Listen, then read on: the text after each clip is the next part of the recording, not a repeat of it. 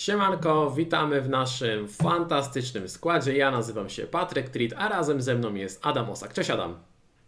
Cześć.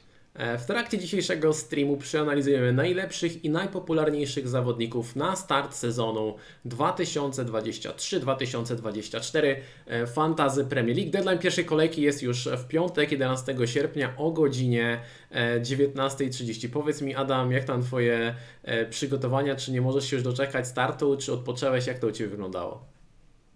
No, powiem Ci, odpocząłem troszeczkę. Ta przerwa się przydała, e, więc fajnie, że można było troszeczkę odsapnąć, zebrać myśli, naładować baterię i od kilku dni gdzieś tam już powoli się przygotowuję do sezonu i już tak lekko nawet można powiedzieć e, cieszę się, że, w tym tygodniu już, już ruszamy, także jestem gotowy. Lekko się cieszysz, okej, okay, okej. Okay. Słuchajcie, dajcie znać, czy wszystko jest ok z dźwiękiem, czy z obrazem. Tutaj niektóre ustawienia pozmieniałem w trakcie tej naszej e, przerwy między streamami, ale mam nadzieję, że wszystko będzie w porządku, w razie czego liczę na Wasz E, feedback i jeszcze dodam, że oczywiście w najbliższym tygodniu pojawią się dodatkowe e, krótkie nagrania, które bardzo przypadły Wam do gustu, także to nie jest nasze jedyne ostatnie nagranie e, w tym tygodniu, jeszcze pojawi się dodatkowy materiał w środę i w piątek, jeżeli wszystko pójdzie zgodnie z planem, dlatego zachęcam do tego, żebyście tutaj nas, nas śledzili i nie obawiali się tego, że do startu, do startu kolejki jeszcze coś się tutaj zdezaktualizuje. Będziemy dbać o to, żebyście byli ze wszystkim Mm, ze wszystkim na bieżąco. Słuchajcie, sponsorem nagrania jest Superbet, legalny polski bookmacher. Przed każdą kolejką Ligi Angielskiej na stronie oraz w aplikacji znajdziecie e, ofertę na zakłady Fantazy Premier League. One pojawią się w zakładce specjalnej, którą tutaj znajdziecie przechodząc sobie z lewej strony. I tutaj prawdopodobnie w środę, z tego co słyszałem, pojawi się już oferta. Będą zakłady na daną kolejkę, będą zakłady sezonowe, także jak ktoś chce sobie spróbować swoich sił, to, to można jest taka możliwość. Jeżeli nie macie jeszcze konta na Superbet, to korzystając z kodu FPL Poland otrzymacie do 234 zł na start, cashback do 3500 zł oraz freebet 20 zł za pobranie aplikacji. Link do rejestracji znajdziecie w opisie nagrania. E, ważna informacja, razem z naszym partnerem przygotowaliśmy nową mini-ligę z nagrodami. Aby się zapisać wystarczy wpisać kod 422J4S lub kliknąć w link, który znajdziecie w opisie pod tym nagraniem. E, na zwycięzcę czeka koszulka e, wybranego klubu e, Premier League, a dla najlepszych pięciu graczy każdego miesiąca freebet o wartości 50 zł. Dlatego warto dołączyć, warto powalczyć. Wystarczy, że w dowolnym miesiącu będziecie w top 5, no i zgarniecie freebeta. W opisie nagrania znajdziecie też link do ligi Mam go na, mam go na kapitanie, w której do wygrania jest też koszulka Premier League oraz książka z księgarni La Botiga dla najlepszych 10 graczy e, sezonu. Także tutaj mamy dla Was e, dodatkowe, e, dodatkowe korzyści w opisie. Wszystkie są linki. Pamiętajcie, że subskrypcja to najlepszy darmowy sposób na wsparcie kanału, ale dla chętnych założyłem też konto na Patronite, więc możecie dołączyć do naszej drużyny patronów, uzyskać specjalne korzyści i walczyć o dodatkowe nagrody. Tam też jest dodatkowa liga specjalna tylko dla patronów z dodatkowymi e, nagrodami. E, I co? To chyba tyle, jeżeli chodzi o E, wstęp. E, przejdziemy sobie do analizy, analizy zawodników e, na poszczególnych pozycjach. Jeżeli jesteście z nami po raz pierwszy, to po pierwsze bardzo się cieszę, że zdecydowaliście się, żeby odpalić nasz, nasz stream, a po drugie, słuchajcie, mamy taką zasadę z Atamem, że sobie wspólnie analizujemy zawodników pozycja po pozycji. Oni są posortowani w tabeli, którą przygotowuję przed każdą kolejką według ceny. Kolory, jeżeli chodzi o kalendarz, są z oficjalnej strony Fantazy Premier League. Widzicie tu tutaj też e, statystyki, wszystkie informacje i statystyki e, pochodzą od partnera kanału strony Fantasy Football Hub.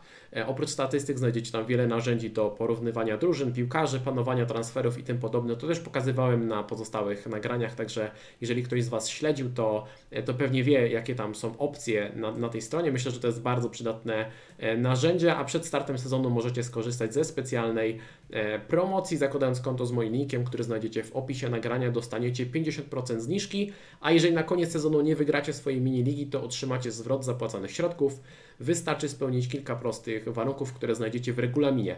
Więc przechodząc do tych statystyk, w każdej tabeli, na każdej pozycji Analizujemy e, obrońców, e, pomocników i e, napastników. Przy okazji analizy obrońców porozmawiamy też oczywiście o bramkarzach, także bez obaw. W tabeli znajdziecie nazwisko, cenę, liczbę goli, asyst i czystych kąt z poprzedniego sezonu, liczbę, mm, współczynnik non-penalty expected goals na 90 minut. To samo jeżeli chodzi o asysty oczekiwane na 90 minut, oczekiwane punkty w najbliższych czterech kolejkach z Fantasy Football Hub oraz taką siłę drużyny, która jest określana poprzez zawodników, e, w przypadku zawodników defensywnych non-penalty expected goals against, e, czyli do ilu sytuacji dopuściła dana drużyna w poprzednim sezonie. W przypadku zawodników, którzy zmienili klub, no tutaj są statystyki z ich aktualnych, z ich aktualnych klubów, także tabela jest mm, zaktualizowana na tę pierwszą kolejkę. No i co? Zaczniemy sobie od, zaczniemy sobie od pierwszego E, zawodnika, bo musimy o nim porozmawiać. Jest to trend, który kosztuje 8 milionów. E, Adam, powiedz mi, czy przymierzasz Trenta do składu, bo gdy ostatnio rozmawialiśmy, to trend był, powiedziałbym, dosyć blisko, żeby nie powiedzieć, że pewny, że będzie w Twoim składzie. No to prawda. Jak układałem sobie ten pierwszy taki draft od razu, jak gra wystartowała, to trend był, był chyba jednym z pierwszych zawodników, którzy tam wylądowali. E, I w moim składzie przez długi czas trend był, muszę użyć słowa. E, dalej uważam, że to jest najlepsza opcja w defensywie. Natomiast z racji ceny i z racji innych nazwisk, o których za chwilkę powiemy, no poważnie zacząłem się zastanawiać nad tym e, trendem. I myślę, że te osoby, które są w stanie gdzieś tego trenda zmieścić, to może być ciekawy wybór i fajna opcja na pierwsze chociażby dwie, trzy, cztery kolejki, a zawsze w każdym momencie można z niego zrezygnować i jakiegokolwiek innego defensora wziąć. Więc jestem dalej za trendem, natomiast myślę, że e, tak jak mówię, właśnie są e, inni zawodnicy, o których powiemy, i mm, ta zmiana pozwala też na upgrade na innych pozycjach, więc no niestety nie jest to prosta decyzja do podjęcia, ale, ale no tutaj trzeba sobie odpowiedzieć, czy właśnie ten trend na ile nam się wydaje, że ten trace jest ważny, żeby w składzie był. Okej, okay, ale uważasz, że jeżeli ktoś ma Trenta, to to jest jakiś słaby pik, to jest błąd? Pozbywałbyś się tego Trenta, czy widziałeś e, taką, widzisz taką opcję na przykład, że możesz ułożyć mocny skład, w którym jest Trent? Bo mi się wydaje, że można ułożyć dobry skład z Trentem bez problemu, tylko pytanie, czy na pewno Trent jest w tym top 3, 4, 5 najlepszych obrońców, jeżeli chodzi o stosunek punktów do ceny na starcie sezonu, bo tutaj w pierwszych trzech kolejkach mamy m.in. wyjazd na Chelsea, potem jest mecz u siebie z Bournemouth, bardzo, bardzo korzystne spotkanie, które tak kusi właśnie w przypadku Trenta, no ale to też potem jest wyjazd na mm, Newcastle, jest mecz z Aston Villą, która gra bardzo dobrze E, bardzo dobrze ofensywnie. I jestem ciekaw generalnie, co sądzisz o potencjale defensywy Liverpoolu na starcie tego e, sezonu, no bo wiemy, że tam praktycznie cała, e, cały środek pola został zmieniony. No gdybyśmy powiedzieli o trencie powiedzmy do połowy ubiegłego sezonu, to byłbym mocno przeciwko temu, te, tej opcji, właśnie patrząc na kalendarz, bo już cały zeszły sezon widać było, że ta gra defensywna Liverpoolu mocno się chwieje i nie wygląda to zbyt dobrze. E, i sam trend nawet nie grał zbyt dobrze. Natomiast gdzieś ta od połowy sezonu mniej więcej, e, zwłaszcza w końcówce, no trend widzieliśmy, że jest ustawiony na trochę innej pozycji. Więc ja patrzę na niego trochę przez pryzmat pomocnika, e, który jest w stanie dostać 6 punktów za bramkę, dostać potencjalne punkty za CSA, a jednak gra bardzo wysoko i ofensywnie. I to jest powód, dla którego nie namawiałbym osoby, które mają Trenta i chcą jednak z nim zacząć, żeby z niego rezygnowały. I nie ostrasza mnie też ten kalendarz. E, mm, tak jak mówię, tutaj e, myślę, że właśnie grając tak wysoko, zwłaszcza, bo do pomocników za chwilkę przejdziemy, ale zwłaszcza jeżeli ktoś nie planuje mieć innych graczy Liverpoolu, to to może być taka fajna właśnie opcja, żeby jednak załapać się na ten mecz z Bormów w kolejce drugiej, a ewentualnie w kolejce trzeciej pomyśleć, żeby przeskoczyć na e, innego zawodnika, bo są drużyny, którym się właśnie kalendarz w kolejce trzeciej zmienia, na przykład Chelsea i tak można taką, taką podmiankę sobie ewentualnie z Trenta na któregoś z obrońców Chelsea powiedzmy e, zrobić. Więc e, ja bym nie namawiał, żeby z niego zrezygnować. Natomiast właśnie z racji tego, że mamy też e, ograniczone pozycje w, w obronie i nie możemy mieć tych opcji, oczywiście można pójść na czterech obrońców, ale wydaje mi się, że chyba to w tym sezonie raczej tego mm, z racji chociażby ceny pomocników i napastników nie jest najlepszym rozwiązaniem.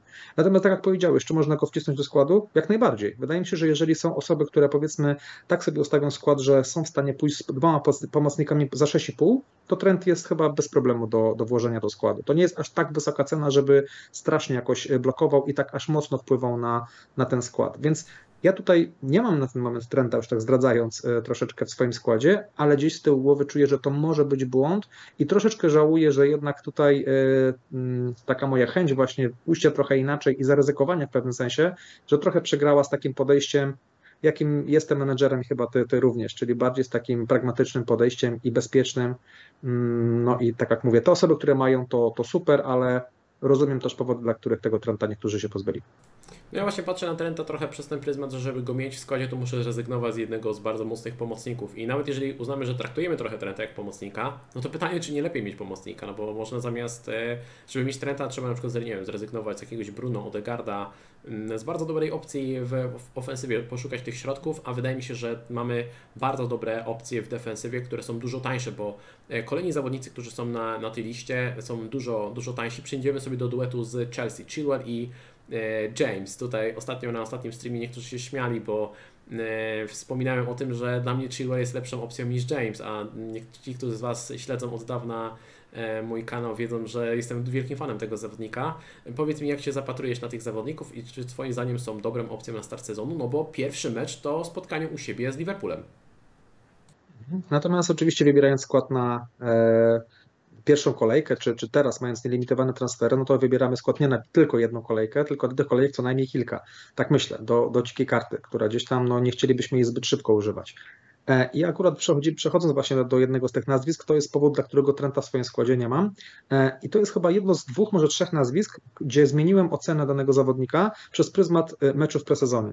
E, widziałem ile, i mówię tutaj o, o, Chilwellu, bardziej mam na myśli tego zawodnika niż Jamesa, o którym za chwilkę też sobie powiemy. Mm, natomiast Chilwell dostawał bardzo dużo minut, e, grał bardzo ofensywnie i wysoko e, i, i, i widać, że ta kwestia mm, zdrowia w przypadku Chilwella nie jest aż tak poważna. On faktycznie miał kontuzję, tylko to nie była taka sytuacja, że ta kontuzja się w kółko to samo odnawiała. Miał faktycznie jedną kontuzję, on potem do zdrowia wrócił, był trochę oszczędzany i teraz gra i wydaje się, że z jego zdrowiem jest wszystko w porządku. I właśnie z racji tego, jak wysoko gra Mm, e, jak jest wysoko ustawiany i z racji tego, że właśnie nie, nie kosztuje dużo, zastanawiałem się nad tym, czy to miejsce wolę Trenta czy Chilwella. Oczywiście spora różnica w e, cenie. I Chilwell jest powodem, e, jest, jest ten w pewnym sensie właśnie w tym sezonie bardzo mi zaimponował i to jest powód, dla którego Trenta nie mam w swoim składzie, bo gdyby Chilwell, mm, nie wiem, miał, miał mniej minut, był bardziej rotowany, nie grał tak ofensywnie, to wydaje mi się, że z Trentem bym tutaj został w tym, tym swoim drafcie kosztem nawet innych pozycji w składzie. Więc wydaje mi się, że Chilwell jest takim naprawdę jedną chyba z najlepszych, jak i najlepszą opcją w defensywie na start sezonu. I nie patrzmy tutaj przez pryzmat tylko pierwszej kolejki, bo faktycznie to jest Liverpool, natomiast to jest mecz u siebie. Też Chelsea wydaje mi się, że e, powinna wyglądać nieco lepiej niż w poprzednim sezonie. Oczywiście poczekajmy, zobaczymy jak to będzie wyglądało. I trzecia kwestia właśnie to, że bierzemy tego, tych zawodników już na nie na jedną kolejkę, tylko na kilka kolejek przód i w pewnym sensie oszczędzamy sobie transfer w kolejce trzeciej, bo wydaje mi się, że to będzie taki moment, kiedy e, część osób będzie nawet podwajała defensywę Chelsea i tutaj nie mając żadnego zawodników z tej drużyny, możemy być już w plece gdzieś tam w kolejce trzeciej.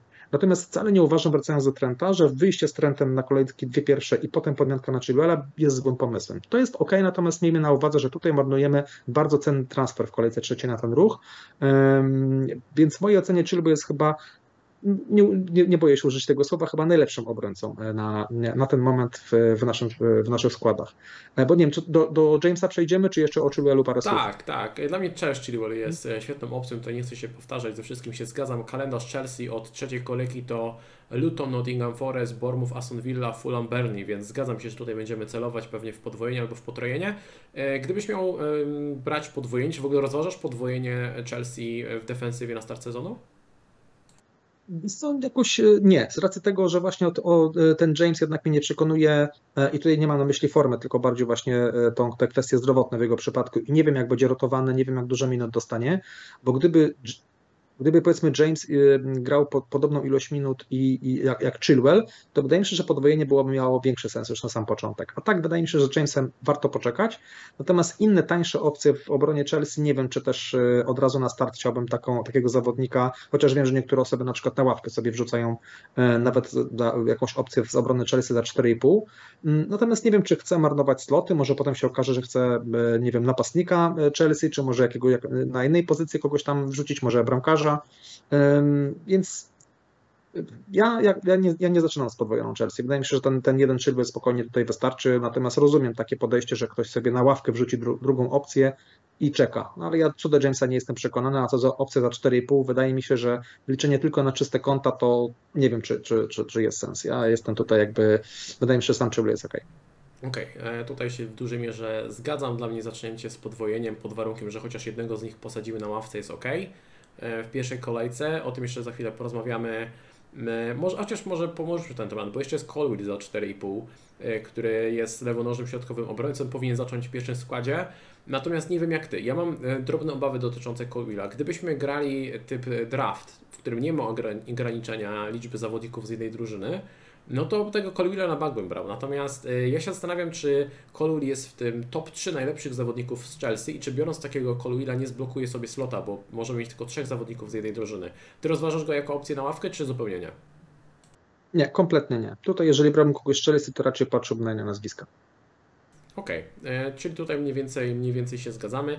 E, jeżeli chodzi o, o tego, tego gościa, mi on bardzo by pasował, natomiast no mówię, troszkę, troszeczkę boję się, że się zblokuje. Możemy przejść do kolejnej defensywy. Mamy tutaj Manchester City. E, wrzuciłem jako propozycję Stonesa i Rubena, dwie opcje, Rubena Diaz oczywiście, o dwie opcje za 5,5 miliona. Stones nieco bardziej ofensywny, Ruben Diaz nieco pewniejsze minuty. Dodatkowo dzisiaj został dodany do gry Guardiol, nowy obrońca środkowy mm, City, który został wyceniony na 5 milionów. E, jak Ty się zapatrujesz na opcję z defensywy Manchesteru City? Chciałbyś mieć któregoś z tych obrońców? E, czy mieszałeś się w składzie tak, żeby ich upchnąć? Czy uważasz, że tam będzie zbyt dużo rotacji? No bo kalendarz wygląda rewelacyjnie. Powiem Ci, co, co ciekawe, mm, opcje, oczywiście opcje są super. Wydaje mi się, że jeżeli bym stawiać miał na jednego zawodnika z obrony City, to chyba szedłbym w Diasa. Wydaje mi się, że chyba ten Ruben Dias ma te minuty najpewniejsze. Chociaż Stones też może być ciekawą opcją. Mam, mam wrażenie, że właśnie oglądając nawet ten wczorajszy mecz, że w fajnych e, miejscach się znajdował. Raz chyba taki nawet groźny strzał oddał i ten Stones może być taką też ciekawą opcją. Natomiast paradoksalnie nie mam dla nich miejsca w składzie. I to jest bardzo ciekawe, że to nie oznacza mnie wcale ich cena. Nawet w przypadku właśnie tego Diasa, jak i Stonesa, myślę, że możemy też być w miarę pewni minut, e, ale jednak e, są inne nazwiska, które w mojej ocenie są e, w tej cenie, na przykład taka Chilwell, są lepszymi opcjami, czy powiedzmy obrońca Arsenalu, do czego zaraz dojdziemy. I zastanawiam, czy, czy powiedzmy za pół miliona mniej nie mogę dostać obrońcy, który jest bardziej ofensywny i może dać mi ciut więcej. Więc tutaj mam taki, taki ciut jakby schodek niżej e, oceniam właśnie tutaj obrońców e, e, City, bo gdybyśmy mówili tutaj o zawodniku w tej cenie City, który jest ofensywnie grającym graczem i ma, jest pewny składu, to byłaby zupełnie inna rozmowa. Natomiast tutaj jednak mówimy bardziej, liczymy typowo na, na CS-y, więc zastanawiam się, jaki jest sufit na przykład Diasa. Pewnie, że on w sezonie może jedną, dwie ramki strzelić, Natomiast myślę, że tutaj ten sufit wyż, wyższy mają gracze ofensywni z innych zespołów, dlatego wolę pójść w tamte opcje niż właśnie tutaj brać obrońcę City. Ja bym bardzo chciał obrońcę Manchester City. Brakuje mi troszeczkę kasy, żeby to odpowiednio posklejać. Moim zdaniem to są bardzo ciekawe wybory, bo kalendarz w pierwszych siedmiu kolejkach wygląda rewelacyjnie. Natomiast mam pewne obawy dotyczące ewentualnych rotacji. Bo jeżeli sobie nawet pominiemy gdzieś tam te poboczne nazwiska, czyli nie wiadomo co z Laportem, nie wiadomo czy e, Cancel zostanie, czy nie zostanie i tak dalej, no to mamy tak, mamy e, Diasa, Mamy Stonesa, jest Akanji, Ake, który zaraz wróci e, po kontuzji, jest Walker i doszedł Guardiol. Czyli mamy sześciu takich powiedzmy podstawowych obrońców, których ma Pep i oprócz tego jeszcze z dwie, trzy takie dodatkowe opcje, którymi może sobie rotować. I siłą rzeczy w każdym meczu ktoś z tej szóstki musi usiąść. I to mnie troszeczkę odstrasza, bo możemy przyjąć założenie, że Stones jest na przykład najpewniejszy, bo jako jedyny potrafi tak dobrze wchodzić w środek pola. Ktoś inny powie, że najpewniejszy jest Ruben Diaz, bo w perspektywie ostatnich dwóch, trzech sezonów gra najwięcej minut. Ktoś inny powie, halo, halo, Akanji zebrał w poprzednim sezonie tak dużo minut, on jest pewniakiem, a jeszcze ktoś inny powie, nie, nie, nie, Guardiol, bo przyszedł za takie pieniądze, na pewno będzie grał. No i właśnie o to chodzi, że my nie mamy pewności, który będzie grał regularnie. Gdybyśmy wskazali jednego, gdyby ktoś mi wskazał jednego zawodnika, który na 8 kolejek zagra 8 razy, to na bank miałbym go w swoim składzie. Natomiast ciężko mi takiego zawodnika E, wskazać. I to jest e, troszeczkę problem, dlatego też obawiam się, że nie zmieszczę obrońcy City w swoim składzie. Opcją teoretycznie mógłby być Ederson i tutaj możemy sobie porozmawiać, bo przy obrońcach chciałbym poruszyć temat e, bramkarzy. Rozważasz w ogóle Edersona, czy nie bierzesz pod uwagę grania tak drogim bramkarzem? No nie wiem, czy Ortegę nie brać, yy, ewentualnie, jeżeli już jakiegoś mm, bramkarza z City. Natomiast tak zupełnie poważnie, no to, to raczej nie. To jednak jest trochę za droga opcja i tutaj e, no, te osoby, które, które oglądają nas, to wiedzą, że raczej ja też taką zasadę staram się jednak za bramkarza za dużo nie płacić. Um, oczywiście wyjątkiem może być ten początek sezonu, bo mamy gdzieś tam w kieszeni dziką kartę, więc nawet można na sobie na te pierwsze kilka kolejek wziąć droższego bramkarza, a później e, wrzucić jakiegoś e, zawodnika czy bramkarza grającego za 4,5, być może nawet za 4,0, gdzie po tych dwóch, trzech e, kolejkach zobaczymy, kto faktycznie gra, jak to wygląda, bo mamy pewne obawy co do niektórych bramkarzy. Nie mamy pewności, czy kto będzie na przykład bronił na 100% w Brighton, czy na przykład, no nie wiadomo jak tam sytuacja w, w Brentford, chociaż tam chyba to bardziej jest klarowne, ale myślę, że jednak y, ci bramkarze często do 4,5 czy, czy nawet za 5 to mamy kilka fajnych opcji wydaje mi się, że więcej punktów mogą zdobyć, więc Ederson jakoś zbytnio mnie nie interesuje, ale tutaj zgodzę się z Tobą, że obrońcy City są fajnym, fajnym wyborem. Też myślę, że jest jakieś ryzyko, że w jednym na 5-6 spotkań któryś z nich usiądzie, e, nawet jeżeli jest pier pierwszym wyborem, no ale właśnie, no, no i tu jest, tu jest ten problem, nie? żebyśmy, gdybyśmy mieli tą pewność, to byłoby na pewno łatwiej w takim wyborze. Mhm, tak jest, ja tutaj się zgadzam. O bramkarzach sobie jeszcze porozmawiamy przy okazji e, innych opcji z defensywy, także na spokojnie. E, przejdziemy do Showa, który jest jednym z, e, przynajmniej gdy wystartowała gra, był jednym z najpopularniejszych wyborów i nadal jest jednym z popularniejszych wyborów do defensywy, ale gdy przeglądam sobie składy na Twitterze, to wcale nie widzę go aż tak często. E, powiedz mi, czy Twoim zdaniem show jest dobrą opcją za 5,5 miliona, czy może, tak jak e, wielu graczy robi to od kilku tygodni, gdybyś miał iść w kogoś z defensywy Manchesteru United, to jednak poszedłbyś w Onanę, czyli bramkarza za 5 milionów. Tak, tak. I właśnie wydaje mi się, że to jest dosyć bardzo ciekawa kwestia e, i tutaj często mm, dużo osób nie lubi tego słowa, że mm, można jakoś punkty sobie gdzieś tam pokryć, ale to jest akurat prawda, bo jednak wybieramy też zawodnika z tej samej defensywy, czyli jeżeli Show będzie miał CS-a, to i ona będzie miał CS-a. Natomiast oczywiście tutaj nie zapominajmy, że Show ma jakąś tam e, perspektywę zrobienia czegoś z przodu, tak? I za to płacimy to dodatkowe pół miliona. Natomiast ja się zastanawiam, czy taka para, na przykład Onana plus ofensywnie grający zawodnik za 5-0 e, nie jest lepszą opcją niż wzięcie Showa e, i, i powiedzmy za 4,5 jakiegoś tam gorszego jednak jakby nie było nie defensora. I bardziej mi tutaj wychodzi, że ten Onana sprawił, że ten show no nie jest, e, przestał być taką atrakcyjną opcją. E, I chyba to sprawiło, że dużo osób z tego showa zrezygnowało. Natomiast też nie uważam, że to jest zły wybór. Uważam, że wybór jest bardzo ciekawy. Natomiast z racji tego, że mamy kilka fajnych, ciekawych opcji w obronie w podobnej cenie, no to wydaje mi się, że pójście na siłę w tego showa nie jest jakoś tam uzasadnione i taka właśnie Onana plus inny z obrońców, nie wiem, chociażby Chilwell, czy ktoś za 5-0, o, o kim zaraz powiemy, wydaje mi się, że taka, taka para jest zdecydowanie lepsza. E, moim zdaniem show jest super, e, natomiast e, bardziej w takiej dłuższej perspektywie, bo na starcie mamy druga kolejka wyjazd na Tottenham, czwarta kolejka wyjazd na Arsenal, piąta kolejka to jest mecz z Brighton, który będzie dosyć trudny. I tu mam drobne obawy dotyczące, dotyczące Lukaszowa, czy nie ma przypadkiem lepszych opcji w defensywie w tej cenie, natomiast w perspektywie powiedzmy, nie wiem, od szóstej kolejki do, do 13 to, to jest świetna opcja, więc wydaje mi się, że Lukaszowa do naszych składów e, zawita i powinien mieć w tym sezonie lepsze statystyki ofensywne, głównie z tego względu, że e, w tym sezonie raczej, o ile nie połamie się znowu e, któryś ze środkowych obrońców, będzie grywał na lewej stronie, a pamiętamy, że w zeszłym sezonie w zeszłym sezonie, w, zwłaszcza po mundialu, często grywał na środku obrony, przez to te statystyki były dużo gorsze. Dlatego dla mnie Luke Shaw duży potencjał, niekoniecznie na start. E, przechodzimy do opcji nieco tańszych. Zaczniemy sobie w tym pułapie za 5 milionów. W zasadzie tutaj wrzuciłem dwóch zawodników, którzy są chyba w prawie każdym składzie.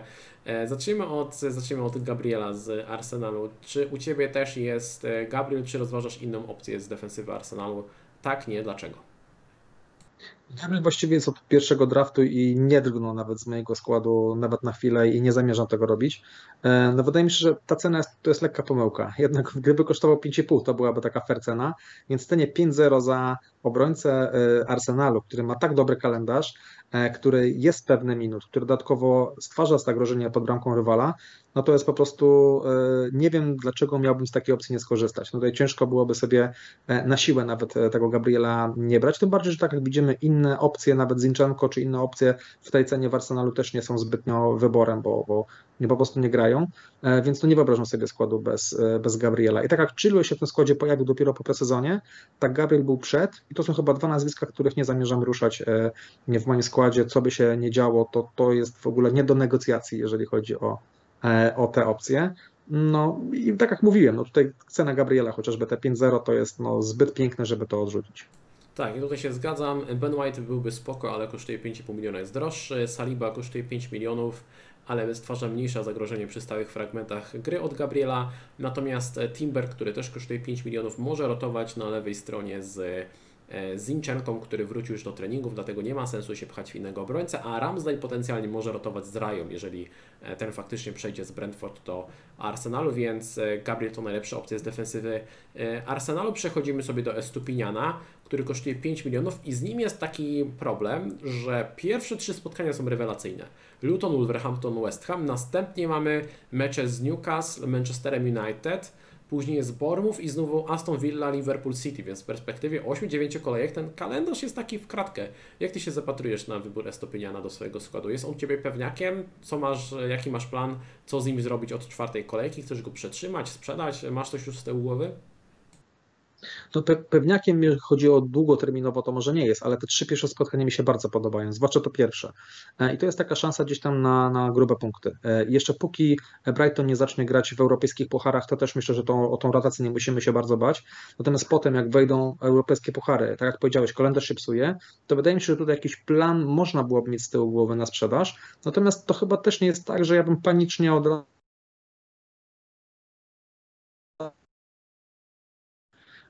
wydaje mi się, że tutaj, w, nawet jak się ten kalendarz popsuje, to tego Estepiniana na spokojnie możemy trzymać. O ile dobrze pamiętam, chyba w zeszłym sezonie z Arsenalem zrobił e, chyba e, duże, duże punkty. O, tak, to chyba był Arsenal. E, wiem, że w jakimś ciężkim tam spotkaniu, więc tak, tak. Mm, często właśnie takie rotowanie obrońcami albo strzelanie, w którym meczu zrobi jakieś grube punkty, taki ofensywnie grający obrońca, no jest, czasami można to nie trafić, więc ja myślę, że tutaj sprzedaż ewentualnie w kolejce czwartej, piątej spoko, natomiast nic na siłę, jeżeli planu żadnego konkretnego nie mam.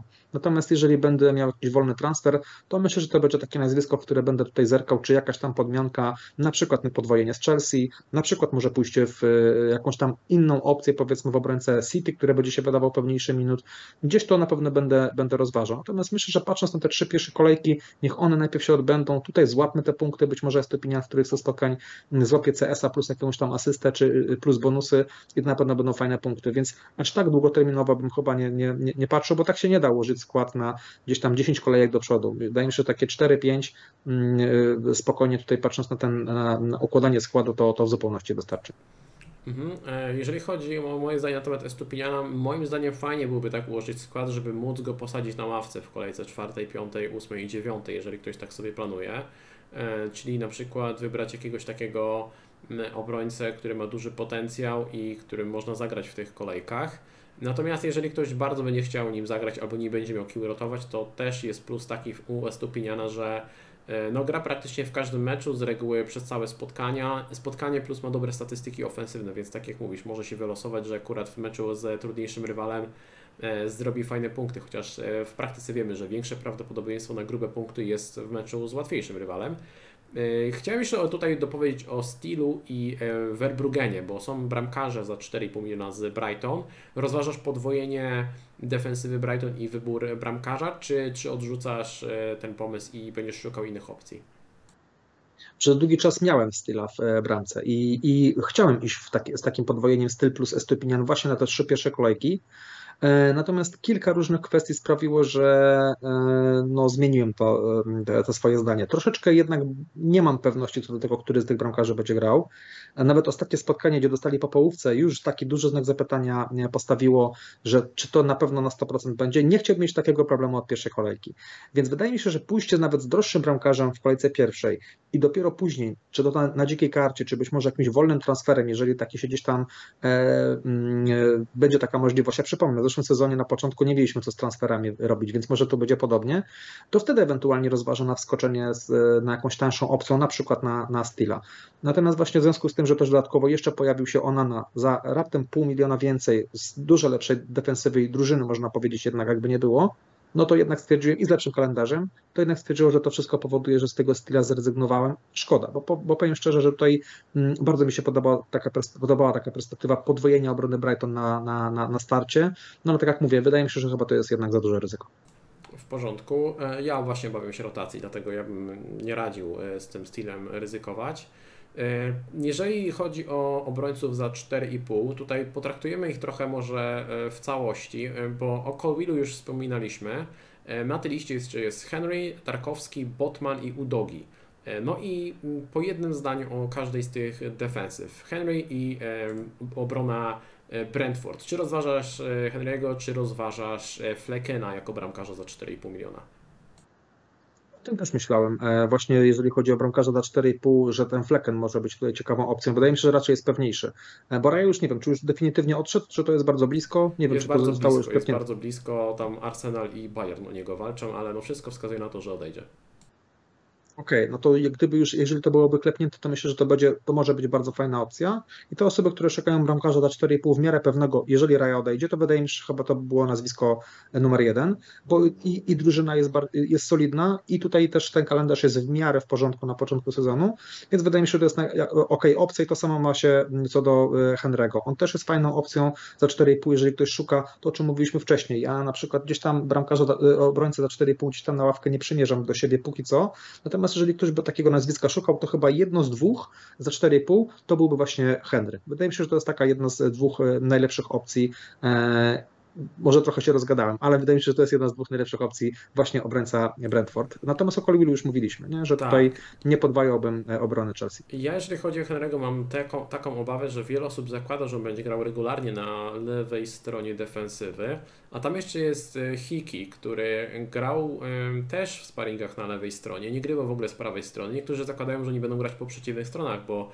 e, Hiki może grać z lewej i z prawej, natomiast ja mam drobne obawy dotyczące tego, czy Henry na pewno będzie grał w każdym spotkaniu. W teorii to jest ten najlepszy podstawowy lewy obrońca, Natomiast e, nie będę w jakimś ciężkim szoku, jeżeli w jakimś spotkaniu usiądzie. Tego bym się troszkę obawiał. Żałuję, że nie zobaczyłem w żadnym spotkaniu właśnie takie, takiego ustawienia Brentford, w którym Henry gra z lewej, a Hiki z prawej.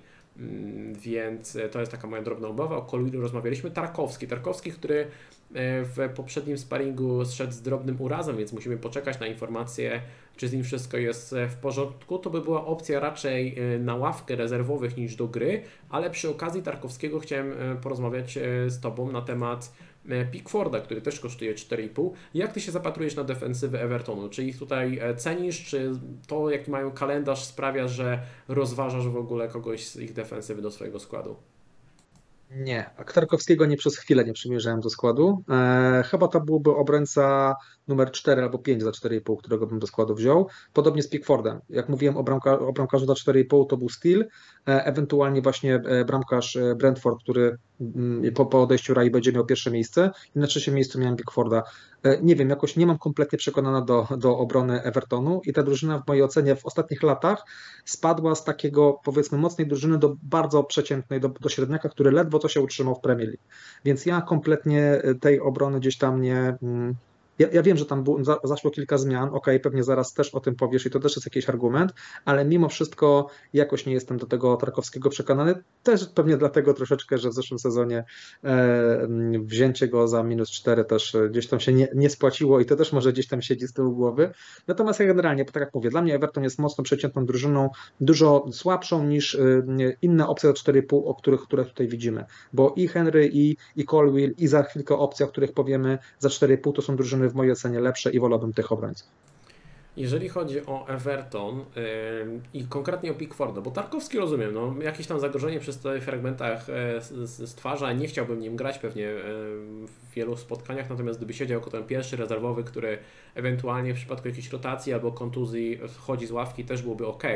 Natomiast e, Pickford, pomimo tego, że tak jak mówisz, Everton ledwo się utrzymał, e, Pickford był jednym z najlepiej, może nie jednym z najlepiej, ale solidny punktowo jak za swoją cenę w poprzednim sezonie, bo gdy sobie przejdziemy do bramkarzy i posortujemy sobie na e, punkty, punkty na mecz, no to Pickford robił 3,4 punkta na mecz. E, Nie wiem, Sanchez, który bronił w Brighton robił 3,6. e, Ederson robił 3,5, więc to nie są takie wartości kompletnie odklejone od tych, e, od tych naprawdę solidnych. Oczywiście to nie był Raja. Raja najlepiej punktował, on robił 4,4, więc to jest średnio jeden punkt na kolejkę różnicy. Natomiast Raja był najlepiej punktującym bramkarzem, no i teraz, e, e, teraz kosztuje 5 milionów, no i pewnie zmieni klub. E, W każdym razie do czego zmierzam?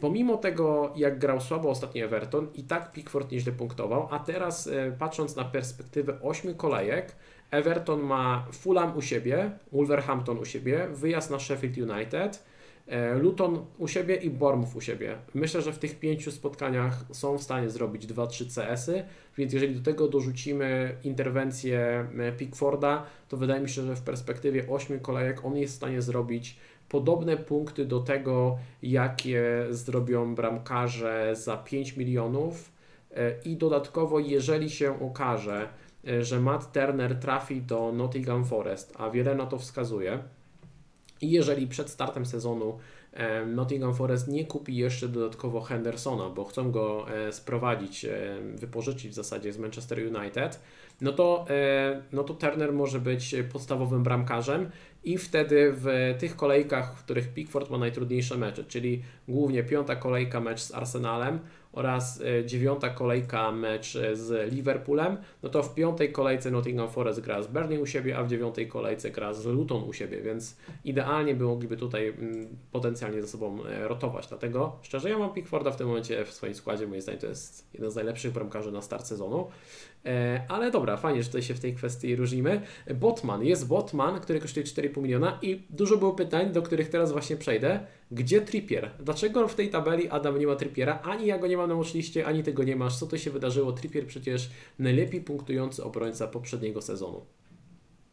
No to też jest ciekawe, że gdybyśmy spojrzeli na punkty z poprzedniego sezonu Trippiera i podzielili sezon na pół, to też dużo, duża część tych punktów była na początku tego sezonu, gdzie wielokrotnie mu się udało schodzić przed, czy właściwie po 60 minucie mając CS-a, gdzie zespół tracił e, później bramkę. To bardzo też jest e, ciekawe. Natomiast oczywiście to tak trochę upraszczamy, bo, bo oczywiście, że Trippier jest fajną opcją, natomiast mnie przede wszystkim ostrasza kalendarz. Kalendarz jest bardzo słaby dla, dla Newcastle i podobnie oczywiście w przypadku Botmana jest podobna sytuacja. Natomiast Trippier w cenie 6,5 jest dosyć drogą opcją i tutaj mówiliśmy o kilku zawodnikach, no ja zdecydowanie bardziej wolałbym mieć obrońcę City, na przykład za 5,5 i milion wykorzystać gdzie indziej, więc dla mnie ta cena 6,5 jest troszkę nieusprawiedliwiona i troszkę kosztuje za dużo. Może no jednak tutaj, gdzie ten kalendarz się zmieni, być może do niego wrócimy, ja tego wcale nie wykluczam. Natomiast patrząc na kalendarz i zestawiając jego cenę właśnie z obrońcami, o których mówiliśmy przed chwilą, za 5,5 czy 5,0, no nie widzę takiej potrzeby, żeby dopłacać e, i na taki kalendarz pchać e, Trypiera na teraz, bo tak jak mówię, to się może zmienić. No i podobne mam ocenę Botmana. Jak zobaczyłem jego cenę, byłem troszkę w szoku, że jednak Newcastle bardzo dobrze sobie radziło w, e, w zeszłym sezonie, a jednak ich obrońcy, podstawowy obrońca został wyceniony tylko na 4,5 i mówię super opcja. Natomiast gdzieś tam patrząc na kalendarz stwierdziłem, że i tak bym nie zagrał w żadnym spotkaniu, chyba bodajże pierwszych, chyba nie wiem, pięciu czy, czy sześciu kolejkach, więc pytanie, czy chcę takiego zawodnika teraz, czy po prostu nie poczekać i później sobie kogoś z defensywy Newcastle ściągnąć. Więc zależy, jakie kto ma podejście przy układaniu składu. Ja tutaj nawet o tym też y, y, pisałem. Mam pewne obawy, że dużo osób będzie Botmana i jego cena może spaść na przykład do 4-4 po dwóch, trzech kolejkach. E, a skoro i tak nie planujemy nim grać, to pytanie, czy jest sens. To nie jest dzika karta, bo gdyby to była kolejka numer 3 i widzę, że ma 2-3 ciężkie spotkania, ale chcę go na kolejek 10, to jest, czy 15, to jest inna rozmowa. To go biorę i go trzymam, spadnie cena, to nie szkodzi. Natomiast po co mam zaczynać z nim na początku, gdzie wiem, że mam dziką kartę, którą będę mógł tam w którejś kolejce na początku zagrać. A powiedz I to mi, jest gdybyś, powód, dla którego gdybyś z nim zaczynał, gdybyś z nim zaczynał, to zagrałbyś nim w pierwszej kolejce i posadził Chilwella? Chyba nie, bo jednak wydaje mi się, że Chilwell ma wysoki sufit i to jest taki typ zawodnika, którego jeżeli masz w składzie, tak jak trend, Trent, Chilwell, czy tacy ofensywnie zawodnicy, masz ich w składzie, lepiej nimi grać, bo nigdy nie wiesz, w którym spotkaniu on gdzieś tam zaskoczy, skoro się włącza e, e, do, do gry ofensywnej. Okej, okay, ktoś powie, że tutaj jeżeli chodzi o kwestię CS-a, na pewno większe e, szanse na CS-a ma Newcastle niż, niż Chelsea, natomiast jednak ta ofensywa, jednak ta gra ofensywna Chilwella przeważyłaby zdecydowanie kwestię Botmana. I tutaj gdybyśmy powiedzieli, jaki jest sufit tych dwóch zawodników, no to Botman dobrze, zrobi CS-a, to będzie miał 6 punktów, ale Chilwell może strzelić bramkę i czy tam dorzucić jakąś asystę i też y, tych punktów i może skończyć z bonusami, więc tych punktów może mieć, y, może mieć więcej. Też niewykluczone, że będzie CS w pierwszej kolejce, bo też nie będę w szoku, jeżeli uda się gdzieś tam e, Chelsea u siebie z Liverpoolem tego CS-a e, e, utrzymać, chociaż to nie będzie, nie będzie łatwe. Więc nie, ja tutaj bym zagrał Chilwellem i Botmana, gdybym miał w składzie i tak bym trzymał na ławce porządku. E, ja bym się poważnie zastanowił, czy jednak nie wystawić tego, tego Botmana. E, tutaj też się zgadzam, że trzeba się zastanowić, czy jest sens go trzymać, e, trzymać w tych pierwszych kolejkach. Trippier moim zdaniem rewelacyjna opcja w tym sezonie, natomiast na start wolę też przyciąć pół miliona i brać takich zawodników jak Chilwell, czy nawet półtora miliona w przypadku Estupiniana i Gabriela. Natomiast z całą pewnością będę go pchał do składu od szóstej kolejki. E, kto wie, może nawet będę podwajał, potrajał tutaj Newcastle, w zależności od tego, jak będą wyglądały ich składy, forma i rotacje związane z tym, że grają też w Lidze Mistrzów. Także warto obserwować sobie Newcastle. Mam też na liście za 4,5 miliona Udogi. Destiny Udogi to jest nowy lewy obrońca Tottenhamu. E, który w zeszłym sezonie, w zasadzie nie nowy, on grał na, wypożyczeniu w Serie A e, i on ma bardzo duży potencjał, natomiast e, mam tutaj pewne obawy związane z tym, czy on na pewno będzie miał w 100% pewny skład, bo może się okazać, że będzie rotował, ponieważ E, Tottenham e, chce kupić nowego lewonożnego, wysokiego środkowego obrońcę i w takim układzie Ben Davis, który do tej pory grywał jako e, lewy środkowy obrońca, może grywać jako lewy obrońca, taki nieco bardziej defensywny, no i tym samym być konkurencją dla Udogiego więc to jest pewne ryzyko rotacji, a szkoda. Dlaczego Udogi jest w ogóle na tej liście? Bo tutaj niektórzy się zastanawiają, E, co on tutaj robi. E, tak jak wspominałem wcześniej, moim zdaniem warto sobie tak ułożyć ławkę rezerwowych, aby mieć na niej mm, zawodników, których potencjalnie możemy wystawić, gdy któryś z naszych podstawowych obrońców ma trudniejszy mecz. I tak się składa, że patrząc na e, szablonową, na szablonową defensywę, Gabriel z Arsenalu ma trudny mecz w czwartej kolejce, bo jest to Manchester United oraz w ósmej kolejce Manchester City. Natomiast Estupinian ma e, trudny mecz w czwartej kolejce, to jest Newcastle u siebie, piąta kolejka wyjazd na United, ósma kolejka mecz u siebie z Liverpoolem, więc widzimy, że powtarza nam się tutaj e, jeden z, jedna z kolejek, a mianowicie czwarta i ósma dwie kolejki, czwarta i ósma, bo tu jeden i drugi e, zawodnik ma trudny mecz i gdybyśmy chcieli jednym, za jednego z nich wystawić e, innego obrońcę z ławki, no to tutaj Udogi ma e, w czwartej kolejce wyjazd na Berlin, w piątej ma mecz u siebie z Sheffield, gdzie można by też posadzić Estupiniana, a w ósmej kolejce ma wyjazd na Luton.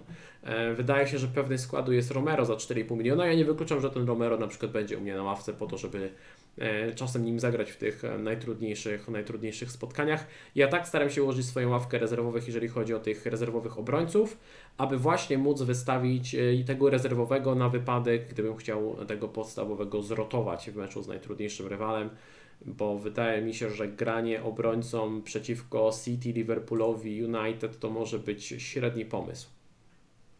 I nie ma na tej liście wśród obrońców za 4,5 miliona Matiego Kesha. Obawiam się, że może rotować paradoksalnie z Lukasem Diniem, ponieważ do tej pory w okresie przygotowawczym Aston Villa zawsze grała w ten sposób, że było trzech defensywnych takich środkowych obrońców i jeden boczny ofensywny. Ani razu ani nie zagrali Dean i Mati Cash razem i może być taka sytuacja, że w jednym meczu Mati Cash będzie grał z prawej jako ofensywny plus trzech środkowych, a w innym meczu będzie Lukas Dean jako ten ofensywny i trzech środkowych i wtedy Matejego Casha nie będzie w składzie, dlatego Matejego Casha nie ma na tej liście, plus dodatkowo akurat w tych kolejkach, w których chciałbym wystawić obrońcę za 4,5 miliona, e, głównie mam tutaj na myśli E, czwartą i ósmą e, kolejkę, no to w czwartej kolejce Mati Cash gra na wyjeździe z Liverpoolem, więc średnio. Wydaje mi się, że to jest kiepska opcja jako takie zabezpieczenie defensywy, jeżeli macie i Gabriela i Estupiniana, chyba są lepsze opcje. Już bym chyba wolał mieć wtedy tego Botmana, bo on w czwartej kolejce ma mecz z Brighton na wyjeździe i jego kalendarz później jest zdecydowanie, zdecydowanie lepszy. Mamy też opcję za 4 miliony grające. Jest to Bulldog, który Y, ma ten plus, że ma w miarę pewny skład na starcie. Jest to zawodnik Beniaminka z Sheffield, gra na wahadle. Jego konkurent do składu jest w tym momencie kontuzjowany, więc Boldo grywał regularnie i na starcie sezonu powinien grać. Plus ma dobry mecz w pierwszej i w drugiej kolejce. Przede wszystkim gra w drugiej kolejce, co jest atutem. Natomiast długoterminowo lepszym wyborem wydaje się Kabore, który jest też prawym wahadłowym, gra w Luton E, i patrząc na perspektywę 8-9 kolejek, ten kalendarz wygląda lepiej. Natomiast e, problem polega na tym, że na starcie ma najpierw wyjazd na Brighton, później e, nie ma żadnego meczu, bo ma Blanka, tak samo jak Blanka mają zawodnicy zawodnicy Berni i ma jeszcze później mecz z Chelsea, więc obawiam się, że przy 10 milionach graczy jest tylu graczy e, takich powiedziałbym rekreacyjnych, że gdy wezmą sobie jakiegoś takiego obrońcę za 4-0 i zobaczą, że nagle nie ma meczu w drugiej kolejce, no to zaczną go sprzedawać za minus 4, minus 8. Wiem, bo sam tak robiłem, gdy zaczynałem swoją przygodę z FPL-em. Zrobiłem ten sam błąd, całą ławkę wymieniłem za minus 16 punktów, a to może sprawić, że ci zawodnicy spadną z ceną, a nie chciałbym kupić obrońcy za 4-0, który spadnie z ceną. Natomiast długoterminowo Kabore wydaje się lepszą opcją za 4-0. Ale tutaj y, kończąc ten segment, chciałem Cię zapytać o jedną rzecz. Co sądzisz o graniu na dwóch obrońców za 4-0 i czy nie sądzisz, że warto mieć chociaż jednego solidnego obrońcę, którego można, którego można rotować, albo jeżeli któryś z Twoich obrońców złapie drobny uraz, wypadnie na jeden mecz, albo będzie ryzyko, że w której kolejce nie zagra, bo na przykład e, zszedł z drobnym urazem albo ze skurczami w meczu pucharowym wcześniej, cokolwiek, takiego, którego nie boisz się wystawić do składu, co nie wymusza z automatu transferu. Jak Ty się na to zapatrujesz? Więc zacznę może od kwestii e, tego posiadania w ogóle zawodnika za 4,5 na ławce w kontekście rotacji nie lubię rotować. Tak samo jak nie lubię rotować bramkarzami, tak samo nie bardzo lubię rotować obrońcami. Wydaje mi się, że posadzenie gracza typu Chilwell, typu Gabriel e, czy Estepinian, jakiegokolwiek te, tego typu gracza jest zawsze pewnym ryzykiem, że ominą nas fajne punkty. Tym bardziej, jeżeli mamy w to miejsce zagrać graczem, który jest za 4,5, liczymy tylko na CS-a. Ja, ja rozumiem tą taktykę, rozumiem, że patrzymy na szanse procentowe na CS-a i nie mówię, że to jest mm, kompletnie jakoś nie, nie, nierozważne czy nielogiczne, bo widzę w tym jak najbardziej logikę. Natomiast ja wolę tak nie grać. Wolę jednak mieć podstawowy, ewidentnie podstawowy skład i ławkę, którą gram tylko jeżeli muszę to zrobić. E, oczywiście pomijam kwestię bench boosta i, i tego typu sytuacji.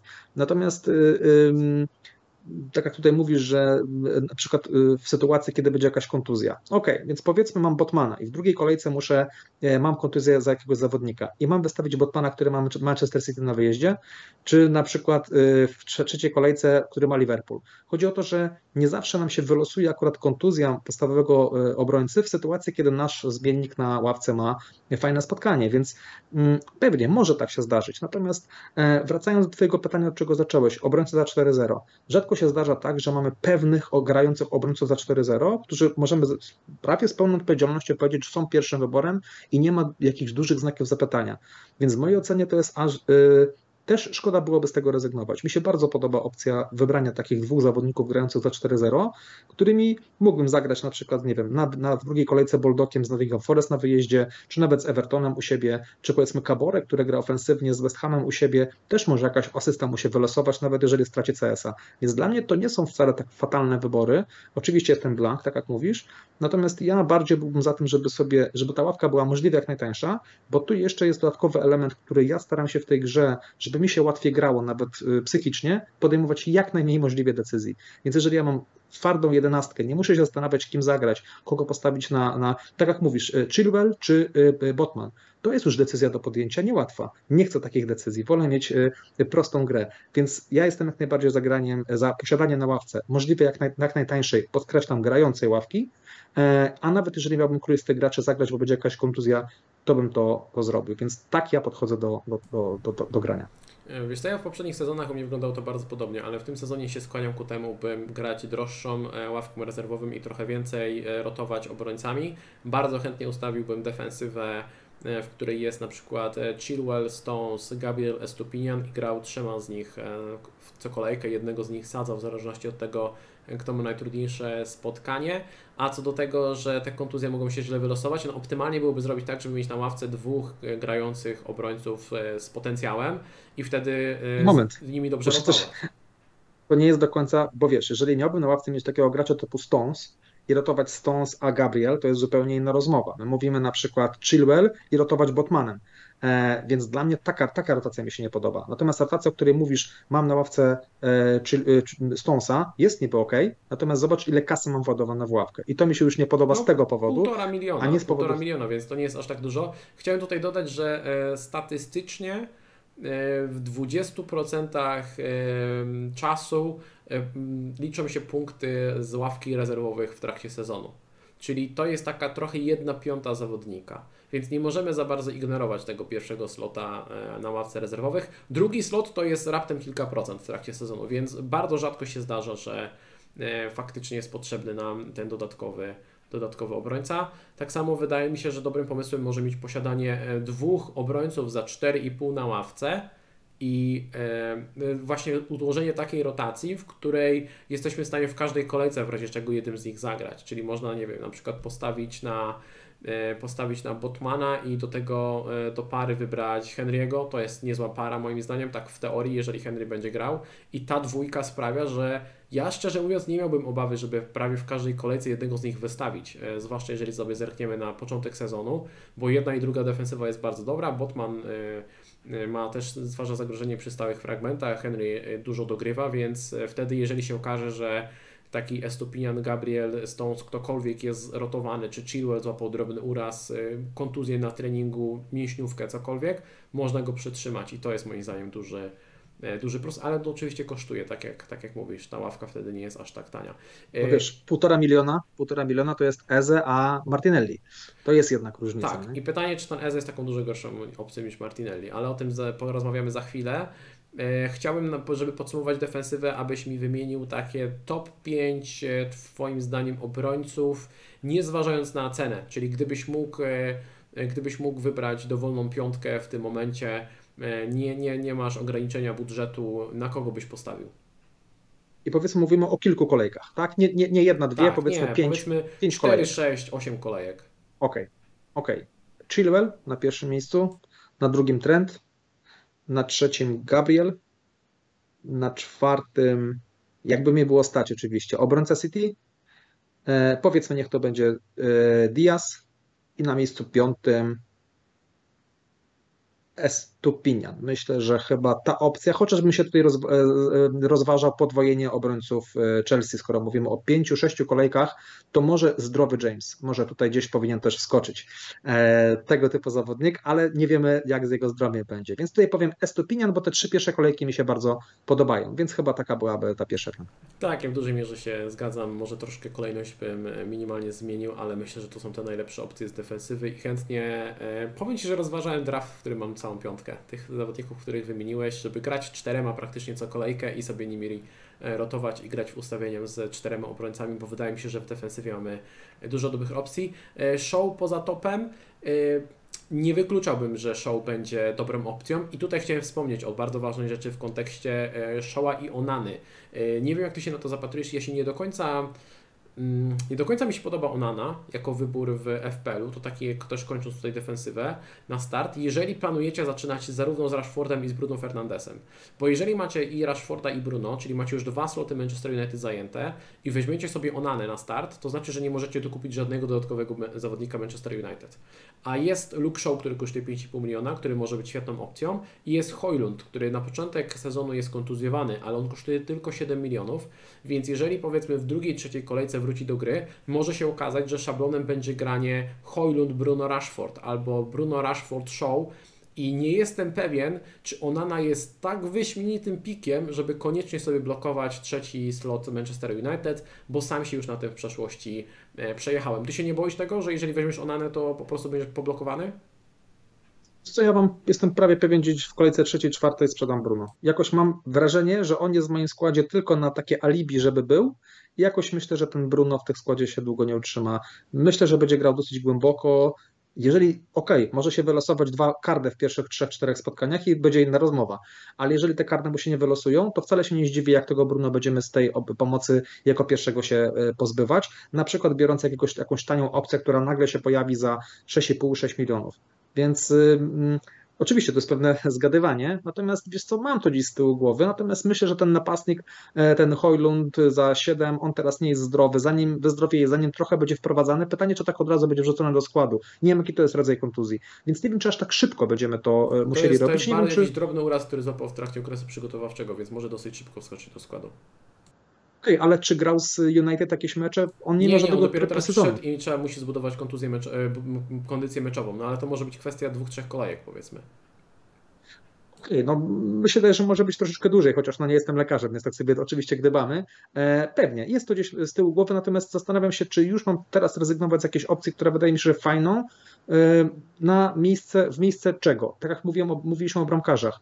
E, styl dla mnie był super opcją, natomiast w związku z tym, że nie jest pewny minut, to ten styl mi gdzieś tam zniknął i ja nie widzę innej fajnej opcji, może właśnie pójść tego ewentualnie bramkarza Brentford, ale myślę, że ten, patrząc na kalendarz, jednak chcę wskoczyć trochę trochę tych CS-ów Onany złapać, miejmy nadzieję, i potem będę się, się martwił. Ale to, ale to, co mówisz, to jest faktycznie taki element, na który trzeba, który trzeba mieć z tyłu głowy i, i, i faktycznie się nad tym zastanowić. Natomiast ja jakoś tam zbytnio teraz do tej uwagi nie, nie przyglądam, nie, nie, nie, nie, przykładam.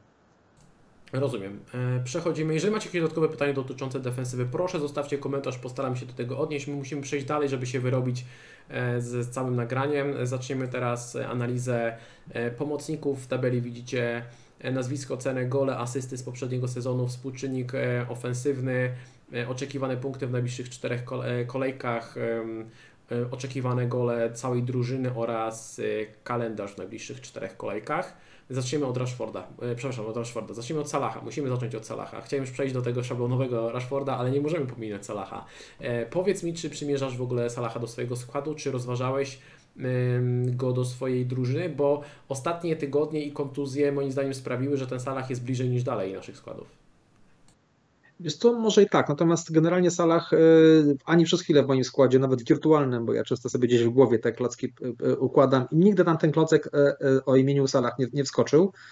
Powiem Ci, że już na początku sezonu, jak te ceny się pojawiały zawodników i widziałem cenę Bruno, widziałem cenę Rashforda, widziałem cenę Saki, ja już wtedy wiedziałem, że Salaka nie będzie w składzie, bo wiedziałem, że mamy naprawdę według mnie mm, zawodników bardzo wysokiej klasy z karnymi, w niskich cenach i wiedziałem, że e, wrzucenie do składu takiego Bruno czy, czy Rashforda, czy powiedzmy Saki, o których mówiłem, w dużo tańszej cenie, może nam fajnie ułożyć skład i ten Salah by kosztował zbyt dużo wyrzeczeń. E, I nawet widziałem takie składy, one nie były fatalne, to prawda, bo nawet ty mi chyba taki skład gdzieś tam podrzuciłeś z Salahem, on nie wygląda źle. E, natomiast y, no jest jednak tutaj sporo, sporo ustępstw i to mi się tak nie, nie, do końca, nie do końca podoba. I ja wiem o tym, jest tylko y, kolejka numer dwa mecz z Bormów. To jest to ryzyko, e, gdzie o tym Salachu będziemy myśleli.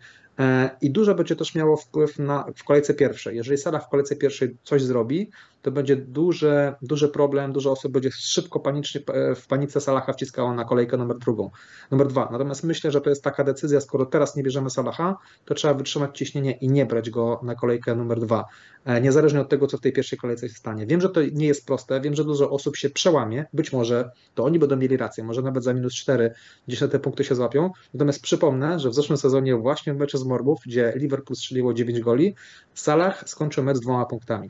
To tak tylko, żeby pamiętać, że nie zawsze ten strach jest dobrym doradcą e, w, w transferach. Więc po prostu ten Salah jest za drogi w porównaniu do ceny innych klasowych e, w mojej ocenie. Oczywiście, można powiedzieć, że Salah jest jedną z trzech, z trzech najlepszych zawodników, e, czy czterech może w Premier League, E, ale jednak e, te, ci inni gracze są może ciut gorsi e, od niego, jeżeli chodzi o klasę zawodnika, ale cena jest bardzo, bardzo duża różnica w cenie, więc to jest powód, dla którego ja Salaha w składzie nie mam i na 99,9% w moim składzie go nie będzie w kolejce pierwszej i myślę, że na w kolejce drugiej też nie. Porządku. Ja tutaj nie chcę się powtarzać, więc powiem, że się zgadzam. E, z dokładnie tego samego powodu raczej nie przymierzam e, Salaha, aczkolwiek nie trzeba dużo. Na przykład można zamienić e, szablonowych Odegarda i Bruno na Salaha i Eze i to już naprawdę wtedy nie wygląda tak źle. Trzeba jeszcze troszkę kasę przyciąć niż na innym slocie, ale to nie są aż tak duże straty w tym składzie, jakby się mogło, jakby się mogło wydawać. Chciałem porozmawiać z Tobą, o, z tobą no, o innym zawodniku Liverpoolu, innym pomocniku. Diogo Jota, który kosztuje 8 milionów, jest 4,5 miliona tańszy od Salaha. Wiemy, że gdy gra, to ma zawsze bardzo dobre e, statystyki i chciałem e, omówić troszeczkę, bo wczoraj o tym rozmawiałem, byłem ciekaw jak wygląda dzisiejszy skład Liverpoolu, już to wiem, e, więc powiem Wam jak wyglądał okres przygotowawczy w wykonaniu Diogo Rzoty. Pierwszy sparring Żota nie było go w pierwszym składzie. Wszedł z ławki, dwie bramki i asysta. Drugi sparring, Diogo Żota, wyjściowy skład na dziewiątce. E, I e, tutaj akurat bez zwrotu. Trzeci sparring, wyjściowy skład na lewym skrzydle. E, w trzecim sparingu Żota gol i asysta. Czwarty sparring Diogo Żota, wyjściowy skład, lewe skrzydło i asysta. Piąty sparring jest rozgrywany dzisiaj. Diogo Żota, pierwszy skład, gra na dziewiątce, Salah z prawej, Diaz z lewej. Darwin miał świetne liczby w preseasonie. Natomiast wydaje się, że jednak Klopp regularnie stawia na Rzotę. E, I Żota może grywać zarówno na dziewiątce, jak i na lewym skrzydle. Czy według Ciebie Żota jest e, ciekawą opcją? Czy myślisz, że będzie grał w pierwszym składzie? I dodatkowe pytanie pomocnicze, czy nie obawiasz się, że nawet jeżeli będzie zaczynał, to będzie schodził nie wiem, w 60, 70 minucie i są po prostu lepsze opcje w podobnej cenie? Podejrzewam, że właśnie podobny case będziemy do, przy kilku zawodnikach e, powtarzać. I to jest właśnie taka sytuacja, że problemem kompletnie nie jest cena. Cena jest nawet atrakcyjna, bardzo atrakcyjna bym powiedział. E, I to jest ten powód, dla którego w ogóle o tym mówimy. Bo gdyby to kosztował 12 milionów czy 10 milionów nawet, myślę, że byśmy tej rozmowy nie mieli. Ale skoro on kosztuje 8, to to jest faktycznie, e, i powiem Ci, że nawet nie, nie tak jak teraz zastawiłeś te wszystkie mecze w presezonie, gdzie on praktycznie oprócz pierwszego zaczął w każdym spotkaniu. Tak, w każdym eee. spotkaniu wychodził w pierwszym składzie i dzisiaj ponownie wyszedł w pierwszym składzie. Do tej pory Darwin był tym najpewniejszym obok Salaha, ale w Właśnie. ostatnich sparingach stracił ten skład. Diogo Rzuta wychodzi nadal cały czas w pierwszym składzie. Właśnie i tutaj też jest oczywiście, tutaj kilku zawodników może grać na różnych pozycjach, ale że to może grać i na dziewiątce, i na skrzydle. To też jest pewien atut, że niekoniecznie na, nawet jeżeli Darwin skoczy do składu, to wcale nie oznacza, że Żota nie będzie grał. Więc też może ten Żota być przesunięty gdzieś tam e, na boki. Jest to ciekawa opcja. Natomiast tutaj e, są dwie rzeczy. Pierwsza oczywiście właśnie te rotacje. Pytanie, czy faktycznie tak będzie i nawet jeżeli w pierwszym meczu e, zacznie z Chelsea, to pytanie, czy i w drugim, trzecim i czwartym zagra. I to jest ten pewien problem, jeżeli chodzi o wszystkich zawodników Liverpoolu, więc pytanie, na ile ktoś chce podjąć takie ryzyko, bo tutaj trzeba o tym e, to mieć z tyłu głowy, że nie bierzemy zawodnika, który na pewno jest pewien występu w każdym spotkaniu, a nawet jeżeli zacznie, to w okolicach 60-70 minuty może schodzić. Więc o to, to trzeba mieć z tyłu głowy i w przypadku Rzoty to jest ten problem, natomiast drugi problem, wydaje mi się, że równie ważny, to są inne nazwiska w tej cenie pomocników, których możemy mieć w miejsce Roty. I to jest taki dodatkowy drugi element, bo zaraz powiemy sobie pewnie o napastnikach, gdzie tam do końca tak to nie wygląda. Natomiast w przypadku Rzoty mamy w podobnej cenie kilka innych fajnych opcji, nawet trochę tańszych, e, z, pewniejszą, z pewniejszymi minutami. I to powoduje, że ten Żota troszeczkę jest taką opcją oczywiście ryzykowną, jak e, kilka innych nazwisk, Natomiast faktycznie ten aspekt występu w każdym spotkaniu może nam sugerować, że jednak tych minut będzie więcej. Więc powiem Ci nawet teraz y, y, z tyłu głowy gdzieś tak się zastanawiam, czy ten tam mógłby do składu gdzieś tam zostać y, wciśnięty. Natomiast chyba tutaj byłoby ciężko. Wydaje mi się, że najlepszym rozwiązaniem byłoby po prostu poczekać dwa, trzy spotkania, zobaczyć jak to będzie wyglądało i mieć gotowy plan na przykład przeskoczenia z Bruno na Rzotę. To byłoby No właśnie, idealna ja chcę tutaj troszeczkę antycypuję to, co może się wydarzyć w najbliższych godzinach. Teoretycznie, bo nagrywamy przed meczem Liverpoolu. Rzota strzela, ja wiem dokładnie, co się będzie działo na Twitterze, już Ci mówię. E, dziesiątki wątków angielskiej społeczności, dlaczego zaczęcie z Rzotą i przejście na Bruno po dwóch kolejkach, czyli po zaliczeniu meczu z Bormów, jest rewelacyjnym pomysłem.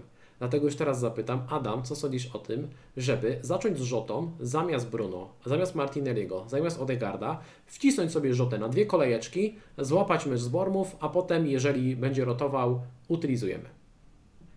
I właśnie trochę jakby uprzedzasz też, y, jaki ja miałem pomysł na w ogóle zawodników Liverpoolu. Jak kojarzysz o wszystkich rozmowach, o których mówiliśmy, chciałem mieć tych zawodników Liverpoolu, który, którzy będą ogromną różnicą i patrząc na kolejkę numer dwa, wiem, że każdy z zawodników jest w stanie coś tam zrobić. Pomijam trochę Salaha, bo jest powiedzmy w pewnym sensie poza zasięgiem cenowym. Natomiast trend, już mówiliśmy o trendzie, który jest trochę bliżej w tym aspekcie ceny i dlatego bardzo długo w składzie go miałem, ale powiedzmy Chilwell gdzieś go y, wygryzł. Natomiast w kontekście zawodników ofensywnych Liverpoolu robię wszystko, tylko żeby kogoś z Liverpoolu w składzie mieć. I powiem Ci, że teraz właśnie w mojej głowie taki pomysł się pojawił, że skoro Żota tych minut ma, ma więcej, to może on jest taką w miarę e, pe pewniejszą, jeśli mogę tak powiedzieć, opcją z Liverpoolu. I wydaje mi się, że posiadanie jakiegoś zawodnika Liverpoolu na dwie pierwsze kolejki z planem sprzedaży pod jakiegoś, jakąś inną opcję może być ciekawym rozwiązaniem.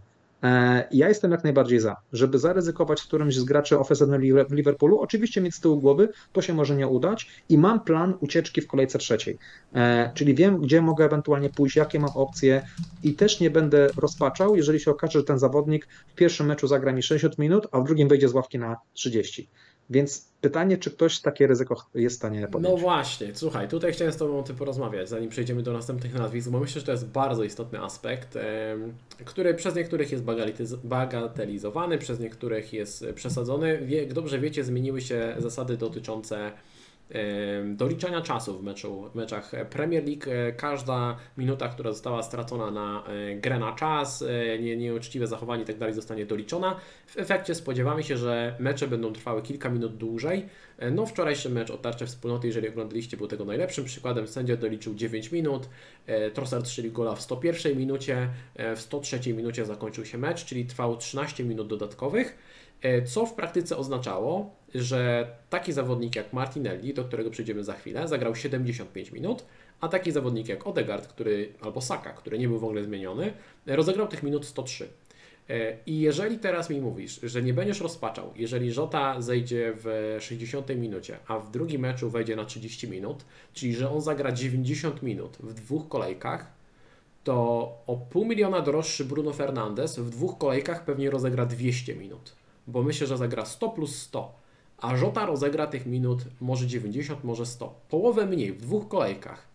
I ja się mocno zastanawiam, bo ja rozumiem, e, mnie też kusi ten fix z Bormów. Mnie na przykład strasznie kuszą pomocnicy City. Ja wiem, co będzie w piątek. Zobaczę, że któryś z nich zaczyna i będę siedział, kliknąć czy nie kliknąć, kliknąć czy nie kliknąć. Kurczę, mecz, z, mecz jest z Burnley, kogoś bym chciał. Ale z tyłu głowy gdzieś tam mam takie, ok, czy ja na pewno chcę zawodnika, który będzie grywał 60-70 minut, skoro w podobnej cenie, albo nawet tańsi są zawodnicy, którzy będą grali po 100 minut. I teraz nawet jeżeli przyjmiemy założenie, że ten Żota ma olbrzymi potencjał i że ma super statystyki, to jak sobie zerkniemy na te statystyki, współczynnik ofensywny 0,51 jeżeli chodzi o gole, jeżeli chodzi o asysty 0,17, łącznie 0,68, no to Bruno ma statystyki e, wręcz lepsze, a kosztuje tylko pół miliona więcej i wiemy, że będzie grał po 100 minut. Naprawdę uważasz, że jest sens ryzykować z takimi zawodnikami, którzy mogą być e, nawet nie tyle rotowani, bo rotowanie to jest pół biedy, ale którzy mogą być zmieniani w trakcie spotkania? Znaczy tak, przede wszystkim chodziło mi o to, że jeżeli ktoś będzie szedł rzotę, żeby nie rozpaczał że taka sytuacja będzie miała miejsce. Chodzi mi o to, żeby być nastawiony, przygotowany tak, na to okay. i to chodzi o to, że się, że się tego spodziewasz, sensie. nie? Tak, Tylko pytanie, tak, czy, tak, czy tak. warto? Czy warto iść? Właśnie. Natomiast tak, pierwsza rzecz, jeżeli chodzi o Rzotę, sam przytoczyłeś te liczby. Pytanie, czy aż tak nisko oceniamy jego minuty. Ja mówię, że może tak się wydarzyć, natomiast ja bym ocenił jego minuty trochę więcej z perspektywy tego, co powiedziałeś, ile w presezonie zagrał. Więc ja myślę, że tych minut możemy jednak troszeczkę mu doliczyć. Dwa, nawet jak wejdzie z ławki, tak jak sam powiedziałeś, z doliczonym czasem gry, on zagra za 40 parę minut, więc to jest jakby jedną połówkę zagrał. I pytanie, czy to jest nawet nie lepsze, na zmęczonego rywala zagrać 40 minut. E, druga kwestia, Pytanie, czy wolałbym gracza klasowego w klas klasowej drużyny, typu Foden, typu Żota, przeciwko zespołowi jak Bormów czy Benley, czy zawodnika ze średniej drużyny, powiedzmy, grającego z, nie wiem, z Tottenhamem czy z Newcastle, e, nawet grającego 100 minut. I to jest kwestia, którą wiesz, ja bym rozważył. Chodzi o to, że my nie musimy wybierać zawodnika gorszej drużyny. My możemy, my możemy za 8 milionów, możemy tańszego zawodnika kupić, o którym zaraz porozmawiamy, który gra również w dobrej drużynie i może grać po 100 minut, mieć stałe fragmenty i tak dalej, więc ja się z Tobą zgadzam, Jasne. jeżeli mielibyśmy mieć dużo gorszego zawodnika, ale chodzi o to, że ceny w tym sezonie są tak skonstruowane, że zawodnicy, którzy mogą rotować, to jest z reguły przedział 8-7,5 miliona. Zaraz przejdziemy do konkretnych nazwisk. Chciałem tak ogólnie porozmawiać, żebyście zdawali sobie sprawę z tego, dlaczego taka jest nasza hierarchia i zdanie na temat poszczególnych zawodników, ale z reguły takie 8, 7,5 miliona, może 7 milionów to są ci zawodnicy, którzy mogą rotować, Półeczka wyżej, albo niekiedy nawet ta sama półka, mamy gości, którzy nie będą rotować, którzy będą grać regularnie, od deski do deski, dobre statystyki. I drużyny może nie y, City, ale na przykład y, stop 8 poprzedniego sezonu. I ja się zastanawiam, czy jest sens pchać w takich zawodników. I ja w tym momencie mam taką pomoc, w której obstawiam, że większość moich zawodników może grać praktycznie w każdym meczu całe spotkanie, bo ja nie chcę mieć zawodników, którzy będą rotować. Mhm. Albo będą nie tyle nie, ratować, to będą nawet zmieniani w trakcie spotkania. Ja nie chcę, żeby oni schodzili. Okej, okay, pewnie, ja tutaj się z Tobą zgodzę, natomiast e, sam taki skład w pewnym momencie ułożyłem i się nad tym, na nim zacząłem zastanawiać. To był skład, w którym było trzech, czterech fajnych graczy, ale wszyscy z ryzykiem szybkiej zmiany albo nie wyjścia. I mówię, czy na pewno chcę aż tak bardzo ryzykować z tymi nazwiskami, pomimo, że to, to są fajne nazwiska. E, I potem sobie pomyślałem z drugiej strony, czy powiedzmy w jaki sposób nie chcę jakiegoś jednego losu na loterii sobie kupić. Czy czyli powiedzmy zbudować skład, gdzie mam zdecydowaną większość liczbę graczy, którzy zagrają pełne 90 minut, ale takie jedno nazwisko mogę sobie do tego składu wrzucić. Na przykład, załóżmy, mieć y, taki skład, tak jak powiedziałeś, z graczy złożonych, już nie chodzi mi o same progi cenowe, ale w kontekście minut, którzy zagrają tych, y, te, te spotkanie całe i na przykład jedno nazwisko, które ma wysoki sufit, na przykład taki jeden Żota, powiedzmy, skoro mówimy o pomocnikach, albo jeden Foden, załóżmy, dowiadujemy się, że Foden wychodzi w pierwszej kolejce, bo przypomnijmy, że City gra pierwsze spotkanie i prawdopodobnie dostaniemy skład City przed pierwszym gwizdkiem. I wiedząc o tym, że Foden zaczyna, to jest już trochę ograniczone ryzyko e, e, w, w kontekście e, tego, tego zawodnika, natomiast oczywiście może zejść tam w tej minucie 60 czy tam 70. Natomiast tutaj gdzieś tam kupujemy jakiś los na, na loterii. Wydaje mi się, że takie jedno nazwisko jest ok, ale wzięcie dwóch, trzech takich graczy może się wiązać z pewnym ryzykiem. I sam właśnie sobie mm, potem to uświadomiłem, że chyba jednak pójście w kilka takich opcji jest zbytnim ryzykiem. Ale ja się poniekąd zgadzam z tym, co mówisz, że tylko wiesz to wydaje mi się, że tutaj nie ma dobrej odpowiedzi. Bo teraz ja sobie jestem śmiało wyobrazić, że ktoś zaczyna z Fodenem i z takim Rzotą, powiedzmy, skoro o nich wspomnieliśmy, i ten Foden i Rzota w pierwszych dwóch kolejkach robią łącznie 20-30 punktów, powiedzmy. No przesadziłem 30, niech będzie 20. Łącznie w dwóch kolejkach robią tyle punktów. To jest spokojnie do zrobienia. I teraz my pójdziemy z opcjami pewnymi, tu gdzieś blank, tu jakaś asysta, ktoś powie, no trzeba było zaryzykować. No tak, trzeba było zaryzykować, więc tutaj nie ma dobrej odpowiedzi, natomiast zawsze idąc w jakąś stronę trzeba rozważyć faktycznie, czy warto. Ja myślę, że jakby mm, tak jak w życiu, i skrajności nie są dobre, ja bym gdzieś tutaj to rozważył. Więc wydaje mi się, że jedno takie nazwisko e, będzie ok, ale dwa, trzy nazwiska wydaje mi się, że w taką stronę bym już nie szedł. Tak, i tutaj podoba mi się ten Twój wniosek, bo też do tego zmierzałem, żeby nie przesadzać z tą ilością zawodników, którzy mogą być rotowani, zmieniani i tak dalej. Mm, jakaś e, postawienie na jednego to jest w porządku, natomiast e, skupiłbym się, aby ten skład zbudować wokół gości, którzy mają pewny skład, pewne minuty. Dlatego, e, dlatego Salah jest tak drogi, bo wiemy, że gra w dobrej drużynie, świetna, ma świetne liczby ofensywne, w pre-sezonie świetnie wygląda ofensywa Liverpoolu, gra wszystko, ma karne, stąd taka cena tych zawodników, ale teraz przejdziemy sobie półeczkę niżej, bo chcielibyśmy przejść do, do właśnie innych ekip. Manchester United. E, Rashford i Bruno. Rashford kosztuje 9 milionów, Bruno 8,5. E, Rashforda widzę w prawie każdym składzie, w Bruno, Bruno też jest w wielu e, składach. Jak Ty się zapatrujesz na tę pomoc United? Planujesz jednego, dwóch? Jeżeli jeden, to który jest lepszy? Jeżeli dwóch, to jakie są plusy, minusy? Mm, jak Ty, jak ty to widzisz? Widząc cenę Bruno na początku stwierdziłem, kurczę, super opcja, w każdym składzie będzie Bruno i w ogóle nie wyobrażam sobie grania bez niego. Natomiast widząc cenę Rashforda byłem trochę w szoku, że jest raptem pół miliona droższy. Wydaje mi się, że Rashford jest dużo lepszą opcją niż Bruno, nawet nie mając karnych. Pamiętamy zeszły sezon. To jest taki gracz, któremu możemy powierzyć opaskę, więc to jest taka bardzo fajna opcja. Jestem dużo bardziej przekonany, jeżeli miałbym dać opaskę komuś innemu niż Halandowi, to taki Rashford jest graczem w miarę pewnym. Tak, mówiliśmy o tych innych nazwiskach z ryzykiem minut, natomiast w przypadku Rashforda raczej tutaj nie musimy tego się obawiać, gracz klasowy, więc nie wyobrażam sobie grania bez Rashforda. W kwestii Bruno powiem Ci, że rozumiem e, e, osoby, które menadżerów, którzy rezygnują z Bruno. Dla mnie to nie jest opcja wcale must have. Ma te karne i to jest jego ogromnym atutem. Ma pewną, e, pewne minuty, to jest drugi e, e, atut i kalendarz jest całkiem ok. Więc to są wystarczające powody, żeby w tej cenie Bruno otrzymać w składzie. Natomiast jeżeli ktoś tak skonstruował sobie ten zespół, że gdzieś na Bruno nie ma miejsca, to bym chyba na siłę tego składu nie, nie rozrywał, żeby tego Bruno tam rzucać. Osobiście na ten moment Bruno mam w składzie, natomiast to jest też takie chyba trochę na alibi. Wiem, że jest fajną opcją, jest pewną opcją, nudną opcją i niech sobie tam będzie, Natomiast gdzieś, jeżeli się okaże, że na przykład taki Żota gra dużą ilość minut, czy jakiś inny gracz tego typu, to mam miejsce y, gracza, gdzie mogę w to miejsce gdzieś tam, gdzieś tam rzucić. Więc bardzo fajna opcja, mm, bezpieczna. Natomiast nie jestem do niego do końca przekonany, bo mm, aż tak dużo meczów w sezonie nie oglądałem, natomiast tego, co czytałem, Bruno gra dosyć głęboko i to mnie trochę niepokoi. Natomiast wiemy o tym, że Bruno nawet grający głęboko te punkty gdzieś tam zrobić może, ma te karne, więc oczywiście to też nie jest tak, że jest jakąś beznadziejną opcją, to, że, to jest defensywny pomocnik, ale, ale gdzieś jakoś mnie nie grzeje te, te nazwisko. No stałe fragmenty Bruno plus karne robią dużą, dużą różnicę. U mnie Bruno, bardzo bym go chciał. Możliwe, że z niego zrezygnuję, ale bardzo bym chciał Bruno gdybyś miał wybrać jednego, rozumiem, że Rashford dla Ciebie jest dużo lepszy. Zdecydowanie. E, I nie masz nic przeciwko podwojeniu. Tutaj się, tutaj się zgadzamy. Co do minut i Bruno, to też taka dodatkowy minus Bruno jest taki, że będzie miał więcej czasu, żeby złapać żółte kartki, więc e, biorąc pod uwagę, że po pięciu żółtych kartkach jest zawieszenie, a teraz żółte kartki będą za każdą pyskówkę z sędzią i każde odkopnięcie piłki, to wydaje mi się, że gdzieś w okolicy szóstej kolejki Bruno może być zawieszony, ale to już tak e, pół żartem, pół serio. Na start moim zdaniem jedna z najlepszych opcji, e, ale w podobnej cenie mamy dwóch zawodników Arsenalu. Chciałbym omówić czterech w zasadzie w jednym, w jednym tutaj segmencie. Saka 8,5, Odegaard 8,5, Martinelli 8, Havertz który zaliczył przecież wyśmienity mecz e, w meczu o tarczę wspólnoty, e, który kosztuje 7,5 miliona. Jak Ty się zapatrujesz na opcje z Arsenalu, jakbyś miał ich jakoś e, uszeregować, rozważasz jednego, dwóch, mm, którzy są według Ciebie najlepsi? Sytuacja się niewiele zmieniła w porównaniu do ubiegłego sezonu. Oczywiście Havertz doszedł, tak? to jest nowe nazwisko. Natomiast w kontekście hierarchii tych zawodników jest to bardzo podobnie, jak to było po przyjściu Trossarda do, do Arsenalu. Czyli w mojej ocenie dalej Saka jest zdecydowanie najlepszą opcją.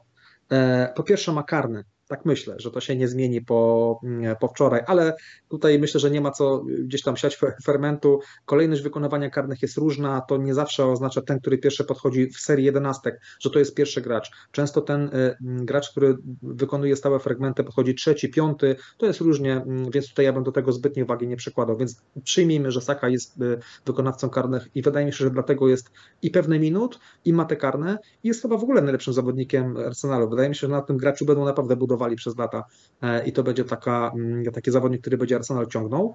E, I zaraz za nim jest Odegaard. Nie ma karnych, ale też ma gwarancję dużej ilości rozegranych minut. E, że tutaj wybierając tego gracza też możemy być spokojni, że w tym składzie będzie, że będzie grał i jest graczem, który też spokojnie te, te bramki może zdobyć. Patrząc na kalendarz, nie wyobrażam sobie nie potroić Arsenalu na, na starcie sezonu. Więc tutaj ten Gabriel jest taką bardzo fajną opcją, więc mamy dwa, dwa wolne sloty i wydaje mi się, że Saka Odegaard to są bardzo fajne opcje mm, i właśnie tutaj e, e, e, Martinelli się też pojawia, bo jest pół miliona tańszy. I teraz podstawowa kwestia, nad którą ja też się trochę zastanawiam, to Martinelli czy Odegaard. Czy dopłacać pół miliona do Odegaarda, czy zostać z Martinelli? Bo szczerze, gdyby obaj ci gracze mieli zagrać równą ilość minut, wolałbym Martinelliego. Jest jednak zawodnikiem, który bardziej tam na skrzydełku szarpnie, bardziej ja taki jest... Słowo. Gdyby mieli zagrać wszyscy pomocnicy Arsenalu równą liczbę minut, to chyba Martinelli byłby w ogóle moim numerem jeden. Bo tak, tak, no dokładnie. On nawet potencjał. Tylko, że właśnie no, z tymi minutami może być różnie, bo e, też, żebyśmy tutaj doprecyzowali, to nie chodzi o to, że Martinelli może usiąść na ławce, bo ja obstawiam, że na 8 spotkań Martinelli 8 zacznie w wyjściowym składzie. To jest e, potwór, jeżeli chodzi o to, jaką on ma mm, wydolność i e, jak potrafi pracować na boisku ale są też inni zawodnicy na jego pozycję i to było widać doskonale w meczu tarczy wspólnoty. Była 75 minuta, E, chciał Mikel Arteta dać trochę inny impuls, wpuścić trochę inny profil zawodnika na boisku, wpuścił Trossarda na jego pozycję i to też troszkę odmieniło grę, odmieniło grę Arsenalu i to się może dziać regularnie w tym sezonie, że koło 70-80 minuty w miejsce Martinelliego wejdzie Trossard, a jeżeli mecze będą trwały 100 minut, no to nagle się okazuje, że możemy stracić co? 30 minut na przykład gry Martinelliego. Wiesz ja powiem Ci szczerze, że tak jak powiedziałeś, że jesteś pewien, że na 7 meczów 7 baty zacznie, nie miałbym takiej pewności. E, oczywiście jest pierwszym wyborem, to bez dwóch zdań, natomiast nie mam takiej pewności, bo Trossard wygląda naprawdę bardzo dobrze. On za każdym razem jak wchodzi, ja pomijam wczorajszą bramkę, bo była troszkę przypadkowa i nie mówię o tym dlatego, że wczoraj tego gola zdobył, nie mówię, nie mówię z, tej, z tej perspektywy, natomiast podobnie było w meczach towarzyskich i w poprzednim sezonie. Jak wchodził Trossard, zawsze dawał coś ekstra, zawsze pokazywał, że, że gdzieś tam trener może na niego liczyć i dla mnie y, Trossard z tego co kojarzę, ten presesjon też miał całkiem niezły i, i jeżeli będzie dawał takie argumenty Artecie, to Arteta w pewnym momencie będzie musiał dać szansę jakiegoś meczu od pierwszej minuty. Ja nie mówię, że to będzie kosztem Martinelliego, ale może być kosztem Martinelliego, może być kosztem Havertza. No, ciężko mi powiedzieć, jak to, jak to wszystko, jak to się wydarzy. Natomiast ja tutaj mam lekką obawę, że wcale nie jest takie, takie pewne, że Martinelli na bank e, te 7 spotkań pierwszych zacznie od pierwszej minuty, ale na pewno wiem o tym, że dojdzie do minuty 60, 70 i już wiem, że Trossard będzie się grzał i już wiem, że Martinelli będzie schodził. Mm, I to jest znowu podobna rozmowa, jak, jak mówiliśmy o, o, o Rzocie. Jest to zawodnik e, eksplozywny, który potrafi zdobyć dużą ilość punktów, ale jest są ograniczona liczba minut. I pytanie, czy nie lepiej dopłacić pół miliona, patrząc na fiksę Arsenalu i mieć gracza, który ma pewne minuty, gra i, i wcale nie gra dużo gorzej, bo też nie mówimy o jakiejś opcji dużo gorszej. Więc na ten moment wyżej bym ocenił e, od Legarda pół miliona droższego, na trzecim schodku bym rzucił Martinelliego. Natomiast Havertz dla mnie jest taką opcją, którą jeszcze do końca mm, nie jestem w stanie e, określić, czy to jest super opcja za 7,5, czy opcja, której bym w ogóle nie, nie ruszał. To jest klasyczny przypadek, że będę obserwował bardzo tego gracza. E, i tutaj, jeżeli on faktycznie okaże się, bo potencjał ma, to bez dwóch zdań, natomiast ja go też trochę kojarzę z Chelsea jako gracza, który był bardzo nieskuteczny e, i wczoraj było też podobnie w, w tym meczu. Widać było, tam powinien się dużo lepiej zachować w co najmniej jednej czy dwóch sytuacjach, mm, bo gdyby to zrobił, to tutaj też podejrzewam, że też byśmy nie, nie też byłby innym profilem gracza i w Chelsea pewnie by nie odszedł. Natomiast no, jest ten problem w przypadku Havertza i tutaj nie wiem, czy on będzie grał na tej szpicy, czy nie. Nie ma Jezusa, więc można powiedzieć, że minuty Havertza powinny gdzieś tam wzrosnąć i te osoby, które chcą z nim zaryzykować, to pewnie to będzie ok opcja. Natomiast ja bym do końca nie powiedział, że wczoraj zagrał tak dobry mecz i pomijam kwestię tej sytuacji jednej, czy bramki nie zdobył, jednak mnie trochę irytowało to, bo to nie była taka sytuacja, że miał pecha, że strzelił w słupek czy poprzeczkę, tylko jednak czegoś tam brakowało. Może jeszcze po prostu czegoś, czegoś brakowało. Więc ja jestem na razie na obserwacji. Ja bym tego gracza nie szedł. Nie zdziwię się, jak na przykład w pierwszej kolejce usiądzie i, i, i powiedzmy zacznie. Chociaż jak nie ustawiać y, pieniądze, to raczej bym postawił, żeby będzie podobny skład, jak był wczoraj e, z City. I, i tutaj też pewnie mm, to samo zdanie już masz na ten temat. Zbytniego wniosku nie wyciągam wniosku z wczorajszego spotkania, no bo jednak Arsenal miał mega trudnego przeciwnika, więc to, jak, z którym i tak udało mu się wygrać, można powiedzieć, prawda? Więc tutaj, no, co prawda w serii 11, ale jeden.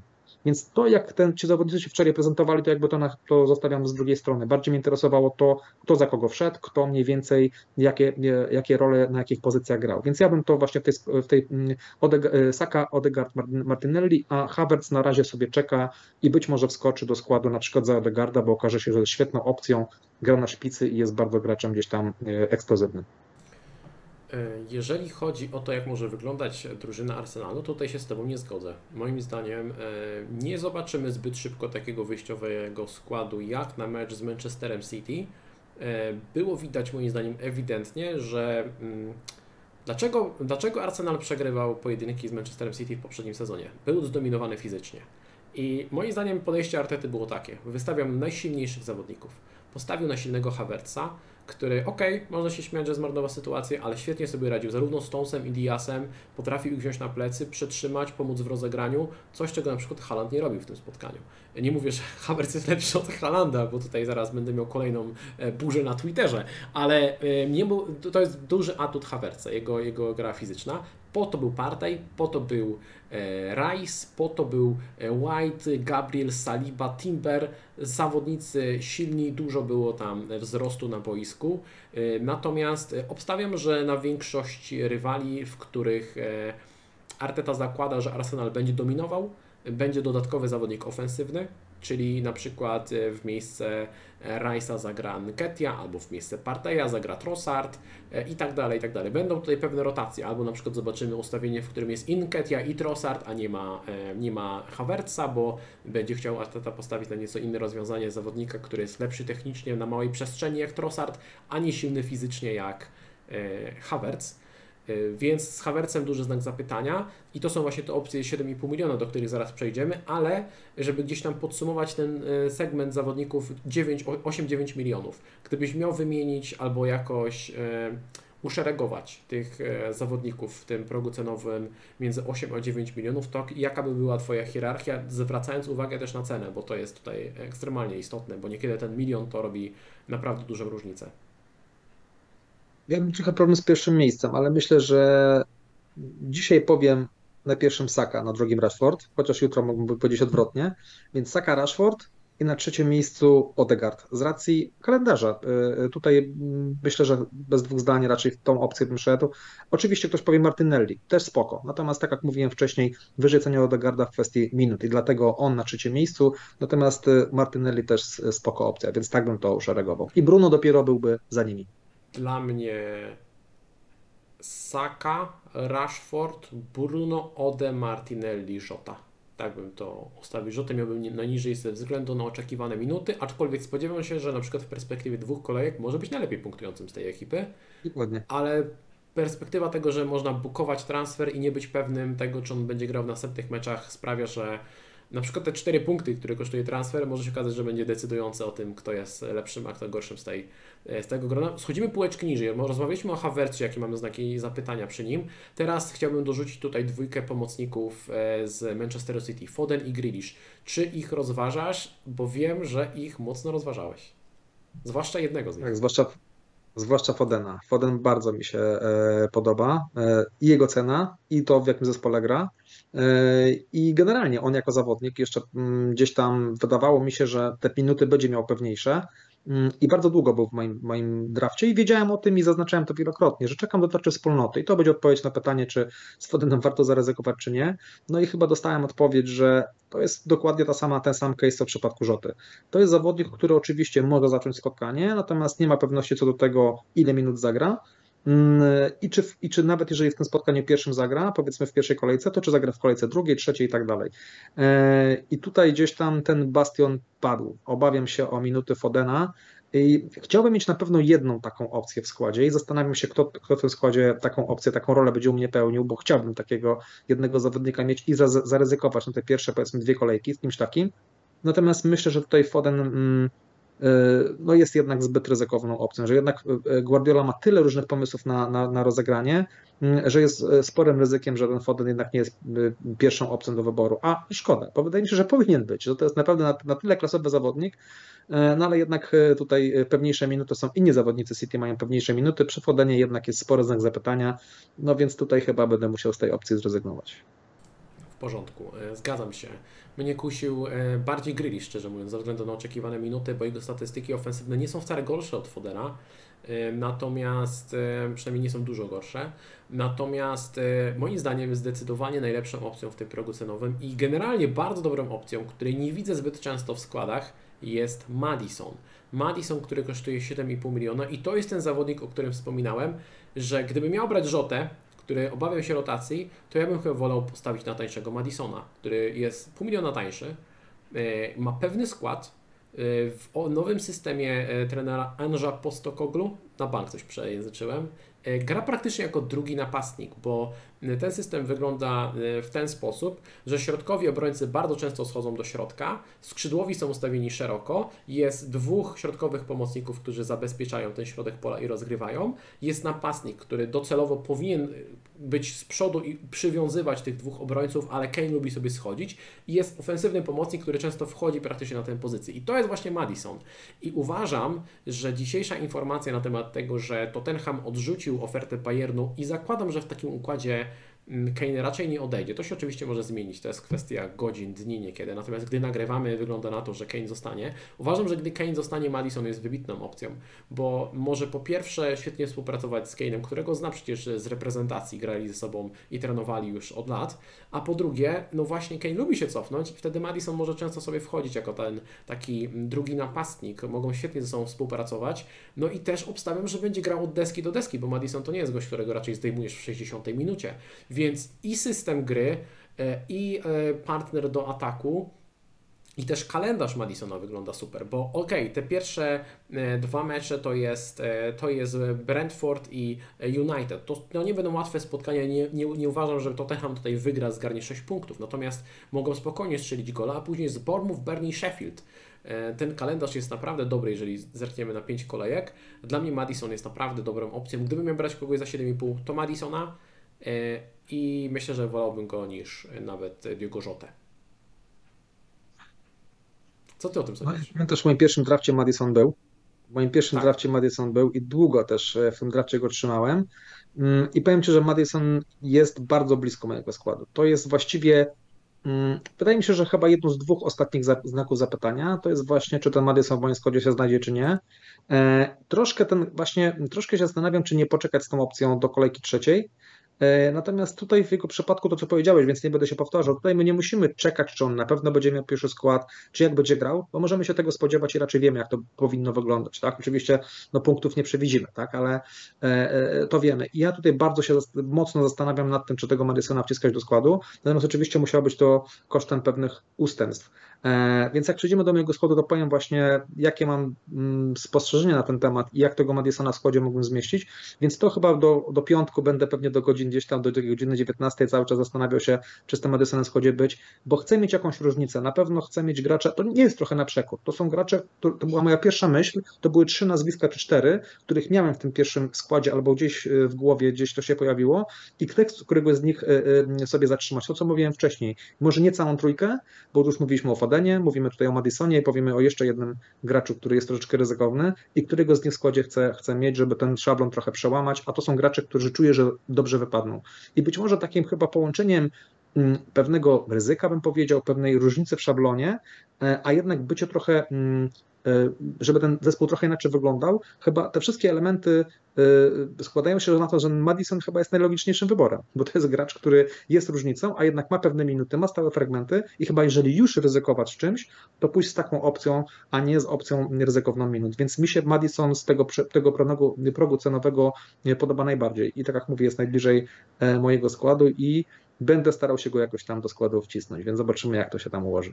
E, słuchajcie, na streamie jest e, przez moment było ponad 400 e, osób, także bardzo się cieszę, że jesteście. Będę bardzo wdzięczny, jeżeli klikniecie łapkę w górę, bo to podbija algorytmy YouTube'owe, a także klikniecie subskrypcję, bo w tym momencie, słuchajcie, brakuje jeszcze 57 subskrypcji, aby dobić do 5000, więc jeżeli się postaracie, to dobijemy na tym streamie do 5000 subskrypcji, byłoby naprawdę rewelacyjnie, a my oczywiście lecimy dalej z analizą, bo mamy bardzo ważny próg 6,5 miliona. Tutaj jest też bardzo dużo ciekawych, e, ciekawych opcji. Wyróżniłem trzy w tej tabeli. Błemo, Mitoma, Eze.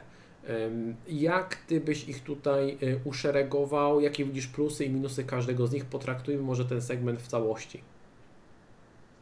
Zakładamy, że Mbuemo nie jest kontuzjowany, tak? Bo tam była informacja tak, to, o lekkim to chyba... szedł po prostu, by był lekko poobijany. Zakładam, że y, w piątek dowiemy się na konferencji prasowej, czy wszystko jest ok. Jeżeli to nie będzie jakaś poważna kontuzja, no to zakładam, że wychodzi w pierwszym składzie na pierwszą kolejkę. Kiedy Mbuemo versus Mitoma, ja myślę, że chyba to są takie dwa nazwiska, e, przynajmniej dla mnie, które gdzieś tam od początku wiedziałem, że który z nich w moim drafcie się znajdzie.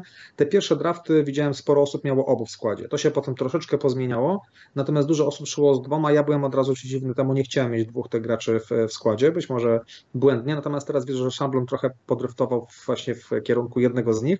E, ja powiem szczerze, że dużo bardziej ceniłem Mitomę i byłem prawie przekonany, że ten Mitoma w moim składzie się znajdzie.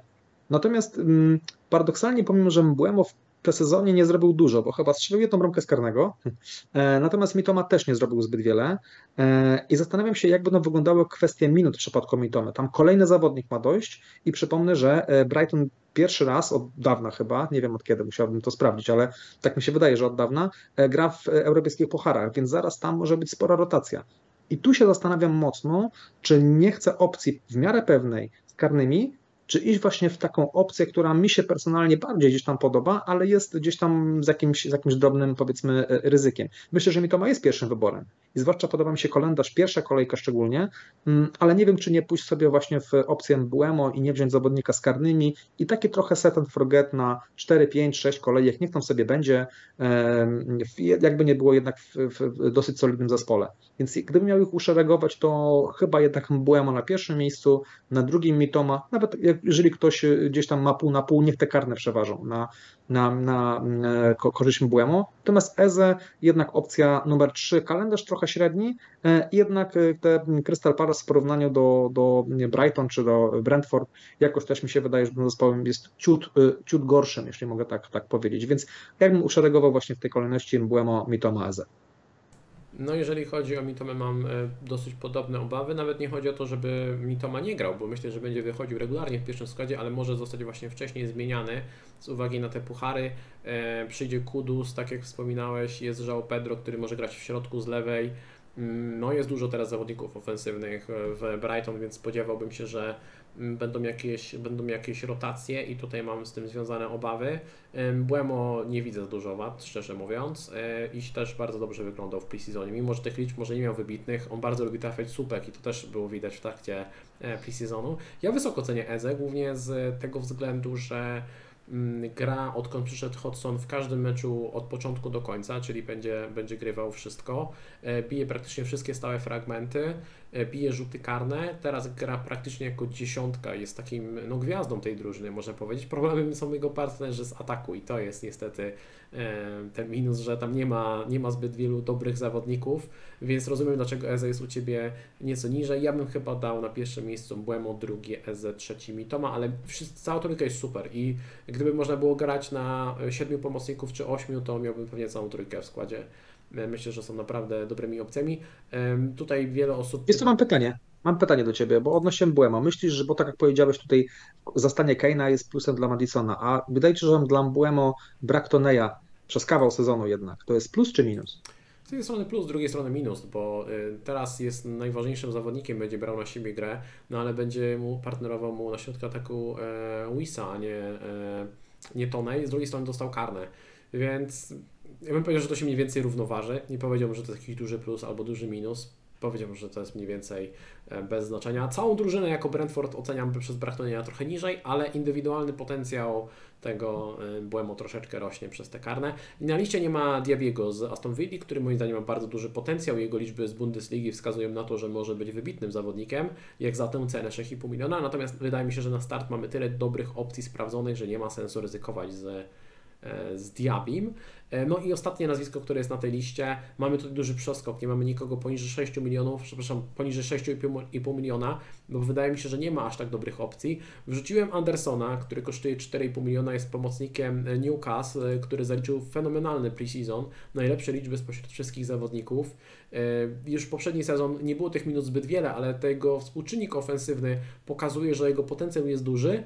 Problem jest taki, że ma bardzo dużą konkurencję w Newcastle. Wydaje mi się, że nie jest wśród tych trzech, trzech najlepszych środkowych pomocników. Nie musi zacząć tego sezonu w wyjściowym składzie. Do tego dorzucimy trudny kalendarz na start i potencjalne blokowanie sobie slota zawodnika Newcastle, bo mm, może się okazać, że na przykład od e, piątej kolejki czy szóstej kolejki będziemy kupować kolejnych zawodników Newcastle i będzie ten Anderson nam przeszkadzał. Dlatego ja osobiście nie jestem fanem tego, żeby brać go do składu na ławkę, jeżeli nie, jeżeli nie zamierzacie nim grać, a nie powinniście grać e, w wyjściowym składzie pomocnikiem za 4,5. Dlatego chciałem o nim tutaj wspomnieć. Czy coś jeszcze Twoim zdaniem powinniśmy dodać, jeżeli chodzi o pomocników? Jest to ja tu odnośnie Andersona tylko jedno słowo, bo ja powiem Ci szczerze, jak ułożyłem, w pewnym momencie miałem 3-4-3 ustawienie i ten Anderson mi się mimo wszystko podobał, bo dla mnie to jest gracz, który może złapać jakieś e, punkty w pierwszych meczach i jego cena będzie szła do góry, bo ci tani gracze właśnie ich cena idzie do góry i zapomniałem o tym powiedzieć przy graczach za 4-0. Bo wydaje mi się, że ci gracze za 4-0, którzy będą łapać minuty, ich cena też będzie szybko szła do góry. Po pierwszej kolejce zagra Cabore, zagra Baldock, pomijam, czy zrobią CS, ale zagrają, to ludzie będą ich brać e, za innych graczy, w których nie trafili. Wydaje mi się, że tutaj mm, nie bałbym się o cenę e, e, tych graczy za, za 4-0, pomimo Blanka, Luton w kolejce numer 2. Wydaje mi się, że tutaj to może być na ich korzyść. Natomiast w przypadku Andersona to też może być taka sytuacja, że on będzie grał i ludzie też będą go go brali, więc to jest taka fajna opcja na, na ławkę. Oczywiście, tu, tutaj ja celowo jakby tak w, w, w kontrze do Ciebie to, co powiedziałeś, bo ja się z Tobą zgadzam, że można się zblokować z zawodnikami Newcastle, to samo, co zwróciłeś uwagę w przypadku Manchesteru, natomiast wydaje mi się, że to jest taka opcja, że jeżeli miałbym wejść z ławki, który za 4,5, to właśnie on, a nie gracz, który ma bankowe dwa punkty max. Tutaj jednak te punkty mogą być większe i cena też może pójść do góry. To właśnie to wynika z tego, że nasze podejście do ławki jest trochę inne, bo moim zdaniem, e, jeżeli mamy pomocnika za 4,5, to on nie powinien być naszym pierwszym rezerwowym, tylko co najwyżej tym drugim.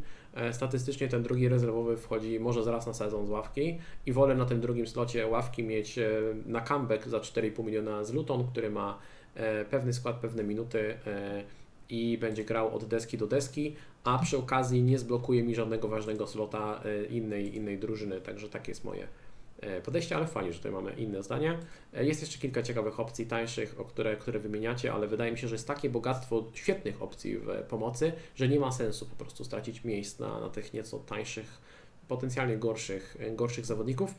Zajmiemy się teraz napastnikami. Lista jest dosyć długa, bo hmm, moim zdaniem wybór jest paradoksalnie niewielki i dlatego chciałem wrzucić jak najwięcej tych nazwisk, żebyśmy się zastanowili, którzy z tych zawodników faktycznie są warci naszej, naszej uwagi. E, Na potrzeby osób, które słuchają nas w formie audio, przeczytam, że na tej liście mamy takiej szerokiej watchliście, bo na, jeżeli chodzi o tak, ta lista jest bardzo szeroka. E, Haaland, Kane, Watkins, Wilson, Isak, Darwin, Gakpo, Nkunku, Jackson, Alvarez, Wisa, e, Dominik Calvert-Lewin, Ketia, João Pedro i Adebayo.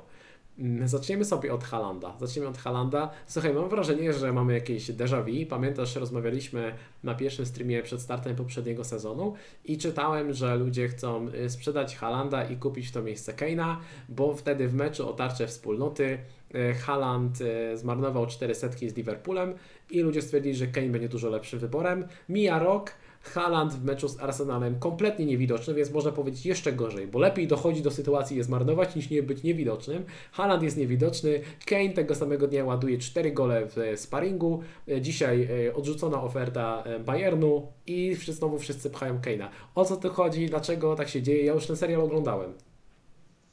Wiesz co, i powiem Ci, że te osoby mogą gdzieś tam trafić, bo, bo ten Kane, jak pamiętamy w poprzednim sezonie, on po prostu z oporem maniaka punktował praktycznie w każdej kolejce. Nawet jeżeli Spurs wyglądało gorzej, a wydaje mi się, że w tym sezonie zrobią progres, bo jest e, nowy trener i jest kilka fajnych nazwisk w składzie, e, więc tutaj e, jakby możemy zakładać, że ten Kane dalej będzie strzelał bramki, Mm, ale jednak wydaje mi się, że to tak jak w poprzednim sezonie, tak i teraz, to nie będzie najlepszy pomysł, że jednak ten Haaland jest lepszym graczem, E, No jest ta różnica w cenie, ale jednak nie tak duża. E, No i jednak ten Haaland jeszcze w kontekście opaski wydaje mi się, że tutaj no, nie rozważałbym e, czegoś takiego. To jest takie ryzyko, którego bym nie podejmował. Wydaje mi się, że ono jest nie do końca uzasadnione i to jedno spotkanie no, nie może dyktować nam tego, że faktycznie ten Haaland się gdzieś tam już skończył. Natomiast zobacz, że w każdym progu cenowym mamy gracza, który jest super opcją, którego nie bierzemy. E, Tam był trend, był Salah, to mamy Kane'a. No wszędzie, w każdej gdzieś tam formacji jest gracz super i nawet jeżeli ktoś powie, że tego Kane'a do składu gdzieś chce, chce wcisnąć, czy Salaha, czy Trenta, okej, rozumiemy powody. Natomiast no jednak e, my musimy patrzeć na skład jako całość i, i wydaje mi się tutaj ten Haaland długoterminowo e, tą opcją chyba jest jednak, znaczy nie chyba, tylko na pewno jest opcją najlepszą i raczej bym nie doradzał, żeby zaczynać tą grę bez Halanda i, i, i tutaj też możemy być, e, może nie pewni, ale wydaje mi się, że w tym sezonie też około 30 kilku goli Haaland w sezonie może strzelić. Tak, zakładam, że zaczynasz z Halandem na kapitanie y, i nie będziesz tej opaski zmieniał na, na Bukayo Sakę, y, więc na temat y, Halanda może nie będę aż tak podpytywał. Natomiast y, trochę przekornie zapytam, a gdybyś miał wybrać Kane versus Salah, to na którego z nich byś postawił na starcie sezonu? Załóżmy, że masz strukturę, w której jest dwóch zawodników premium i chcesz grać na dwóch zawodników premium, koniec, kropka. Który? Wiesz co, no tutaj trochę ucieknę i powiem, że w drugiej kolejce jest Bormów, więc Salah, bo byłbym moim kapitanem. E, więc chyba to by przeważyło e, i raczej grałbym z Salahem. E, ale tak szczerze, e, na przestrzeni większej ilości spotkań i powiedzmy wykluczamy tą kolejkę numer dwa, e, to wydaje mi się, że ten Kane mógłby być lepszą opcją, bo cena jest dokładnie taka sama, więc tutaj tylko struktura troszeczkę inna, a z racji tego, że tak jak sam powiedziałeś, jest trochę bieda w ataku, więc być może faktycznie z tym Kane'em, jeżeli już ktoś by szedł w opcję premium plus Haaland, e, lepiej zacząć niż, niż blokować sobie gdzieś slot w po- w pomocy, tak jak powiedziałeś, mamy trzy nazwiska po 6,5, Eze, Buemo i, i Mitoma, którzy, którzy, którzy są bardzo fajnymi opcjami i spokojnie można byłoby mieć ich w składzie, a z przodu wrzucić Kane'a, bo to jest e, lepsza jednak opcja niż napastnicy w cenie 6,5. Em, No więc, y, no, gdybym miał wybrać dwóch długoterminowo, to y, jednego z tych dwóch, to chyba jednak Kane, natomiast w kontekście opaski drugiej kolejki to byłby Salah, ale jednak ten skład byłby chyba troszeczkę słabszy i tak jak to, co mówiliśmy przy Salahu, no jednak ja się skłaniam ku nie. No ja też się skłaniam ku nie, mimo tego, że zakładam, że i Salah i Kane zrobią po 220-250 punktów w tym sezonie, e, bo to nie jest tak, że my zakładamy, że to najlepsze opcje, albo ci zawodnicy, których nie bierzemy, że nie będą punktować. Chodzi o to, że na przykład zamiast takiego Kane'a, który kosztuje 12,5 miliona, można mieć e, tańszego zawodnika o 4-5 baniek i te 4-5 milionów, jeżeli dorzucimy sobie do pomocy i obrony, to może się okazać, że w układzie całym, na przykład 3-4 zawodników, ta opcja bez Kane'a zrobi mniej punktów, nawet jeżeli Kane będzie co kolejkę strzelał gola z karnego, bo będzie co kolejkę strzelał gola z karnego. E, I te 9 punktów, on zaczyna z 9 punktami, tak się śmialiśmy z Adamem w zeszłym sezonie i tak niestety jest, że Kane zaczyna kolejkę od 9 punktów, a potem zobaczymy co zrobi dalej. E, ale no cóż, e, tak to już bywa z tym FPL-em. E, W następna ostatniej kolejce, w ostatniej kolejce na niego postawiliśmy i daliśmy mu opaskę, więc nas też ładnie, ładnie na koniec sezonu pożegnał. Tak, więc to nie jest tak, że mamy jakieś uprzedzenie do Kane'a, absolutnie nie. Ostatnia kolejka zgodnie, jednomyślnie go wzięliśmy, daliśmy opaskę i, i poratował, także e, Harry szacun. E, Dobra, jeżeli chodzi o pozostałych zawodników, Watkins się zdecydowanie wyróżnia moim zdaniem, ponieważ e, kontuzji doznał Gabriel Jesus, jest znak zapytania przy Nkunku, do którego zaraz jeszcze przejdziemy i Watkins e, to jest jedyna opcja na tej liście, w cenie do 8 milionów, która gra mm, od deski do deski, ma pewny skład, rzuty karne i do tego gra w drużynie, która może powalczyć o powiedzmy top 8. Nie wiem, czy jest jeszcze inny taki zawodnik na tej liście. W kwestii Watkinsa jedna rzecz mnie zastanawia, bo do momentu jak kontuzji nie dostał Jezus, nie doznał, to nawet nikt nie rozważał 3-4-3 na przykład i nikt o Watkinsie zbytnio nie mówił. E, nawet po kontuzji Jezusa od razu pojawił się tam Kunku. Też za dużo osób nie mówiło Watkinsa. Czyli Watkins był wyborem numer którymś tam, no powiedzmy wyborem numer 4 do, do ataku, tak? E, I zastanawiam się, czy faktycznie wcześniej była zdecydowana informacja, że jednak słaby kalendarz, że jednak tutaj, jeżeli chodzi o Watkinsa, no nie był zbytnio rozważany. I to mnie trochę zastanawia, czy faktycznie jest aż tak super wyróżniającą się opcją e, i czy aż tak zdecydowanie mm, inaczej. Czy ty uważasz, że to jest opcja, czy mm, rozważasz granie bez Watkinsa? Tak, rozważam granie bez Watkinsa. Zgadzam się z Tobą, że u mnie, mnie też był czwartym wyborem. Na pierwszym miejscu miałem Halanda, drugi Jesus, e, trzeci był Nkunku, w zależności od budżetu. Watkins dla mnie był opcją numer 4. E, natomiast e, u mnie to było tak, że ja spoglądałem na Watkinsa i myślałem sobie, że w okolicach 8-9 kolejki, gdy ma lepszy kalendarz, bardzo bym go chciał do składu. I te kontuzje pozostałych zawodników sprawiły, że pomyślałem, no dobra, to może trzeba zacząć po prostu z tym Watkinsem. Te wyjazdy na Newcastle i Liverpool to może nie są najłatwiejsze spotkania. Później jeszcze jest wyjazd na Chelsea. Natomiast y, biorąc pod uwagę, jak grał Aston Villa w drugiej części sezonu, jak grał Watkins, ile łapał minut, do ilu sytuacji dochodzi i był dosyć skuteczny. Nadal jego liczba goli nie była tak wysoka jak liczba goli oczekiwanych, natomiast był w miarę skuteczny. Tego wydaje mi się, że jest taką najpewniejszą opcją, ale szukam alternatyw, zastanawiam się, czy nie pójść w kogoś tańszego, dlatego sporo tych alternatyw wrzuciłem. Natomiast wydaje mi się, że się zgadzamy, że jeżeli ktoś chce postawić na taki pewny atak, do którego naprawdę ciężko się przyczepić, to Haaland plus Watkins plus jakiś sub za 4,5 miliona i tutaj zero zmartwień. Bo powiem Ci, że jak w pewnym momencie, jak wszyscy mówili o Watkinsie, e, celowo byłem trochę, znaczy nie celowo, tylko ja byłem trochę przeciwko, ale powiem Ci nagle, on nie wiem, czy, to, czy, czy ja tak, jak to tak postrzegałem, chyba w dwóch czy trzech meczach towarzyskich nagle regularnie zaczął strzelać bramki. I mówi, trochę mi wybija z ręki ten argument, że to nie jest najlepsza opcja, że jednak nie myśleliśmy o nim, bo jednak tę końcówkę prezesonu miał całkiem niezłą. Oczywiście ten prezesjon troszeczkę tam mm, patrzymy sobie jednym okiem, z przymrużeniem oka trochę na to, na to patrzymy. Mm, ja na tym Watkinsem się troszeczkę zastanawiam, zresztą jak przejdziemy do składu, to też o tym powiem więcej, więc tutaj nie będę już mówił w kontekście moich rozważań. Mm, natomiast myślę, że Watkins jest taką opcją, na którą trochę jesteśmy skazani, czy dużo osób jest, są trochę skazani z racji właśnie wielkich, większych bądź mniejszych znaków zapytania przy innych nazwiskach, o których zaraz powiemy. Przy Watkinsie nie ma znaku zapytania, jest tylko kwestia oczywiście kalendarza średniego, ale jednak ma karne i go trochę to ratuje, więc może nawet w sobie spotkaniu, gdzie Villa przegrywa 2-1, on strzela karnego i kończymy z punktami, mm, a dwa inne nazwiska są właśnie obarczone pewnym ryzykiem. I, i trochę ten, na tego Watkinsa jesteśmy skazani i ja trochę nie chciałbym dlatego wybierać Watkinsa, tylko dlatego, że jestem zmuszony go, go wybrać. I trochę z przekory. I się zastanawiam na ile to jest mojej sytuacji przekora, ile faktycznie gdzieś czuję wewnętrznie, że Watkins nie jest najlepszym wyborem e, e, obok, obok Halanda. I tutaj mam pewien znak zapytania i, i w pewnym momencie sam gdzieś tam mm, mm zacząłem się zastanawiać, na ile ja jestem zbyt uparty. Chyba, czy nie powinienem się poddać, wziąć Watkinsa po prostu i przyznać się do tego, że nie ma lepszych wyborów e, gdzieś tam w tej cenie w ataku. Więc mm, tutaj jeszcze do tych wniosków dochodzę. Myślę, że wydaje mi się, że te kolejne 2-3 dni gdzieś tam sprawią finalnie, że ta decyzja będzie podjęta. Na teraz Watkinsa nie mam w składzie, ale ale podobnie jak Madison, bardzo naciska e, u mnie na, na, na, ten skład. Więc tutaj cały czas się zastanawiam, e, czy w tym składzie moim powinien się znaleźć.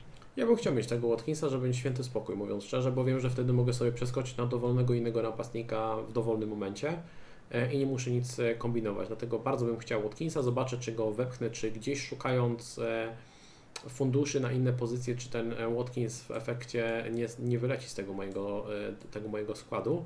Natomiast e, jeżeli chodzi o następnych, następnych zawodników na tej liście, Wilson plus Isak. Zgadzamy się chyba, że przyjście Harvey'ego Barnesa, e, to, że tam jest Gordon, Almiron, e, Liga Mistrzów i trudny kalendarz sprawia, że chyba nie ma sensu z nimi ryzykować na starcie. I to właśnie dokładnie chciałem powiedzieć, że to nie jest tylko sam fakt, że nie wiadomo, czy zagra Wilson czy Isak, ale wszystko, co dodatkowo się tutaj dzieje. I kalendarz, e, i przyjście nowych zawodników. Wydaje mi się, że chyba to jest jednak plusem dla Isaka troszkę. Nie wiem, tak mi się wydaje, e, że jednak on może grać na kilku pozycjach, a Wilson jednak tylko na tej szpicy, ale ten kalendarz powoduje, że chyba ryzykowanie w tej sytuacji i wybór jednego z nich chyba jest troszeczkę bez sensu, więc ja bym chyba w to tutaj nie szedł, nie starał się odgadnąć, jak to będzie wyglądało. No dokładnie, dlatego e, moim zdaniem nie ma sensu ryzykować na starcie z żadną z tych, e, z tych opcji. Gdybyś miał, a gdybyś miał zaryzykować, to kogo byś szedł? Nikogo. Wolałbym grać e, naprawdę dodatkowym obrońcą kimkolwiek. Może z tym Isakiem faktycznie, ale ja z Isaka. bez przekonania. Ja też. Bez przekonania. Oczywiście. Wolałbym, wolałbym mieć, wolałbym mieć opcję za 5,5 jedną tutaj na liście niż Isaka, szczerze mówiąc, i 2 okay. miliony w kieszeni. E, teraz e, kolejne dwie opcje za 7,5 miliona, tak jak e, Isak, Darwin i Gakpo. Mm, tutaj napastnicy Liverpoolu. Wiem, że Ciebie mocno kusił Darwin, dlatego chciałbym, żebyś mi powiedział, co o nim sądzisz. Ja Darwina w ogóle od, od zeszłego sezonu, jak przyszedł tylko do ligi, to widzę w nim pewien potencjał czegoś, co gdzieś w pewnym momencie zostanie uwolnione, ale cały czas jakoś nie może być uwolnione. I, e, ja cały czas go ocenię jako zawodnika naprawdę jednego z, który może być w Liverpoolu jednym z najlepszych obok Salaha, mm, ale tam cały czas czegoś brakuje i to od dłuższego czasu już. I powiem Ci, w tym presezonie, w tych pierwszych spotkaniach, e, wydawało mi się, że ten Darwin naprawdę znajduje się w fajnych sytuacjach, strzela bramki i może Klopp na niego postawi, da mu więcej szans i nawet przy gorszym spotkaniu będzie na niego częściej stawiał ale powiem Ci tak, jak dla Watkinsa ostatnie dwa sparingi sprawiły, że nagle się pojawił na moim radarze i ciężko mi mm, mocno mu już mówić nie. Tak w przypadku Darwina stało się dokładnie odwrotnie. Dziś, zwłaszcza dzisiejsza sytuacja, kiedy nie, nie jest w składzie, bo dowiedzieliśmy się dopiero teraz, sprawia, że tu jest duży znak zapytania pod kątem Darwina. Obawiam się bardzo o jego minuty. Wydaje mi się, że już chyba sensownie byłoby pójść w Fodena niż Darwina w tej, w tej sytuacji. Natomiast w połowie presezonu powiem Ci, że byłem prawie pewien, że, że zacznę z Darwinem, a teraz już y, no, mam duże, duże znaki zapytania, że to jest chyba zbyt ryzykowna opcja. Natomiast może być taka sytuacja, patrząc na dwie kolejki, zastanawiałem się, czy właśnie nie pójść w tą opcję Darwina, nie mając Salaha, nie mając Trenta, żeby na tą drugą kolejkę tego Darwina mieć, nawet w kontekście 30-40 minut. Że tu mogą być fajne punkty, że tutaj gdzieś można się fajnie tutaj wylosować dla, dla Darwina jakieś fajne punkty. I powiem Ci, że bardzo mi się ta opcja dalej podoba, no ale nie wiem, czy, czy ten Darwin wytrzyma do tej pierwszej kolejki, bo długo w moim składzie był, od kiedy właściwie już miałem formację 3-4-3 z Jezusem i z Darwinem. Jak Jezus się kontuzjował, to od razu Darwin był w składzie i mówię, na pewno z nim będę. Tak jak mówię, dwa ostatnie spotkania powodują, że chyba no, powinienem zmienić myślenie o Darwinie. No ja się mocno obawiam o te oczekiwane minuty Darwina, duży potencjał, ale wydaje mi się, że tutaj musi ktoś wypaść z tej ofensywy, żebyśmy rozważyli, e, rozważyli Darwina czy Gakpo do naszych składów. Gakpo w teorii teraz wydaje się troszeczkę pewniejszy minut od Darwina, ale nadal to są zawodnicy, którzy moim zdaniem mogą grywać po 60-70 minut i i będą szybciej zmieniani. E, na liście mam Nkunku, który bardzo mi się podoba jako opcja, natomiast wszystko wskazuje na to, że wypadnie na kilka tygodni. Może się zdarzyć tak, że do deadline'u dowiecie się, że nagle wrócił, ale wszystko wskazuje na to, że wypadnie na kilka tygodni, więc e, na start sezonu nie polecam, ale chciałem tutaj porozmawiać natomiast na temat Jacksona przy okazji napastników Chelsea, bo Jackson kosztuje 7 milionów, przyszedł z Villarrealu. Rozważasz go do swojego składu jako taką opcję tańszą od, od Watkinsa? Jest to trochę nie, to nie jestem pewien minut i, i nowa liga, jakoś taki, wolałbym chyba pewniejszego Watkinsa z karnymi i 90 minut niż gdzieś tam właśnie ryzykować z tym Jacksonem. To może być bardzo fajna opcja, oczywiście. Natomiast to jest podobnie jak w przypadku Havertza. Ja chyba wolę poczekać, zobaczyć jak to będzie wyglądało mm, i chyba nie ładowałbym się to teraz. Tym bardziej, że opcje wyjścia z Jacksona są ograniczone, bo jest zbyt dużo opcji nie mamy. E, a tak jak powiedziałeś wcześniej, z Watkinsa możemy na kogokolwiek sobie wskoczyć, e, jeżeli ktoś się okaże fajną opcją. Tym bardziej, że Chelsea te pierwsze dwa spotkania nie ma wcale idealne, więc to jest chyba idealne e, rozwiązanie, żeby poczekać te dwa mecze i wtedy ewentualnie rozważyć tego Jacksona, tak jak powiedziałeś, być może Nkunku będzie już zdrowy. I właśnie to, ten Kunku było tyle fajną opcją, że ten kalendarz szybko robi się fajny dla, dla Chelsea od kolejki trzeciej. W przypadku Watkinsa to jednak trwa troszeczkę dłużej, póki ten kalendarz skoczy na, na dobre, no ale niestety sytuacja jest jaka jest. Natomiast ja bym tylko jeszcze jedno zdanie chciał odnośnie Derwina. Czy nie czujesz, że na przykład mówimy tu o Darwinie, o mm, Rzocie, o Fodenie, o tych graczy jest pięciu, sześciu, nie czujesz, że z czegoś rezygnujemy, gdzie tutaj jest jakiś potencjał punktowy i i że jakby mm, bierzemy opcje takie trochę nudne z niższym sufitem, a kompletnie rezygnujemy z czegoś, z jakiejś takiej fajnej opcji na grube punkty, rezygnując ze wszystkich tych graczy. Czy nie masz takiego przeczucia? Czegoś takiego? Nie, kompletnie nie. Moim zdaniem Watkins ma potencjał na grube punkty, Odegaard, Bruno Fernandes, Rashford, Saka, wszyscy mają potencjał na grube punkty, nie potrzebuje w składzie mieć Madison ma potencjał na grube punkty. Nie potrzebuje mieć takiego gościa jak e, Darwin Foden czy, e, czy Żota i wydaje mi się, że to jest. Oczywiście, któryś z nich odpali, zrobi świetne punkty, ale równie dobrze każdy z tych pomocników i napastników, którzy mają pewny skład, mogą zrobić fajne punkty.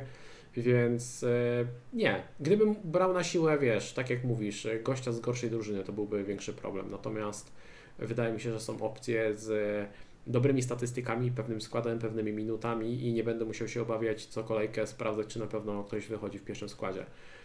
Tutaj dodam jedną rzecz do Nkunku, bo podobno przed chwilą pojawiła się informacja, nie widziałem tego, że Nkunku wypada na kilka miesięcy nawet.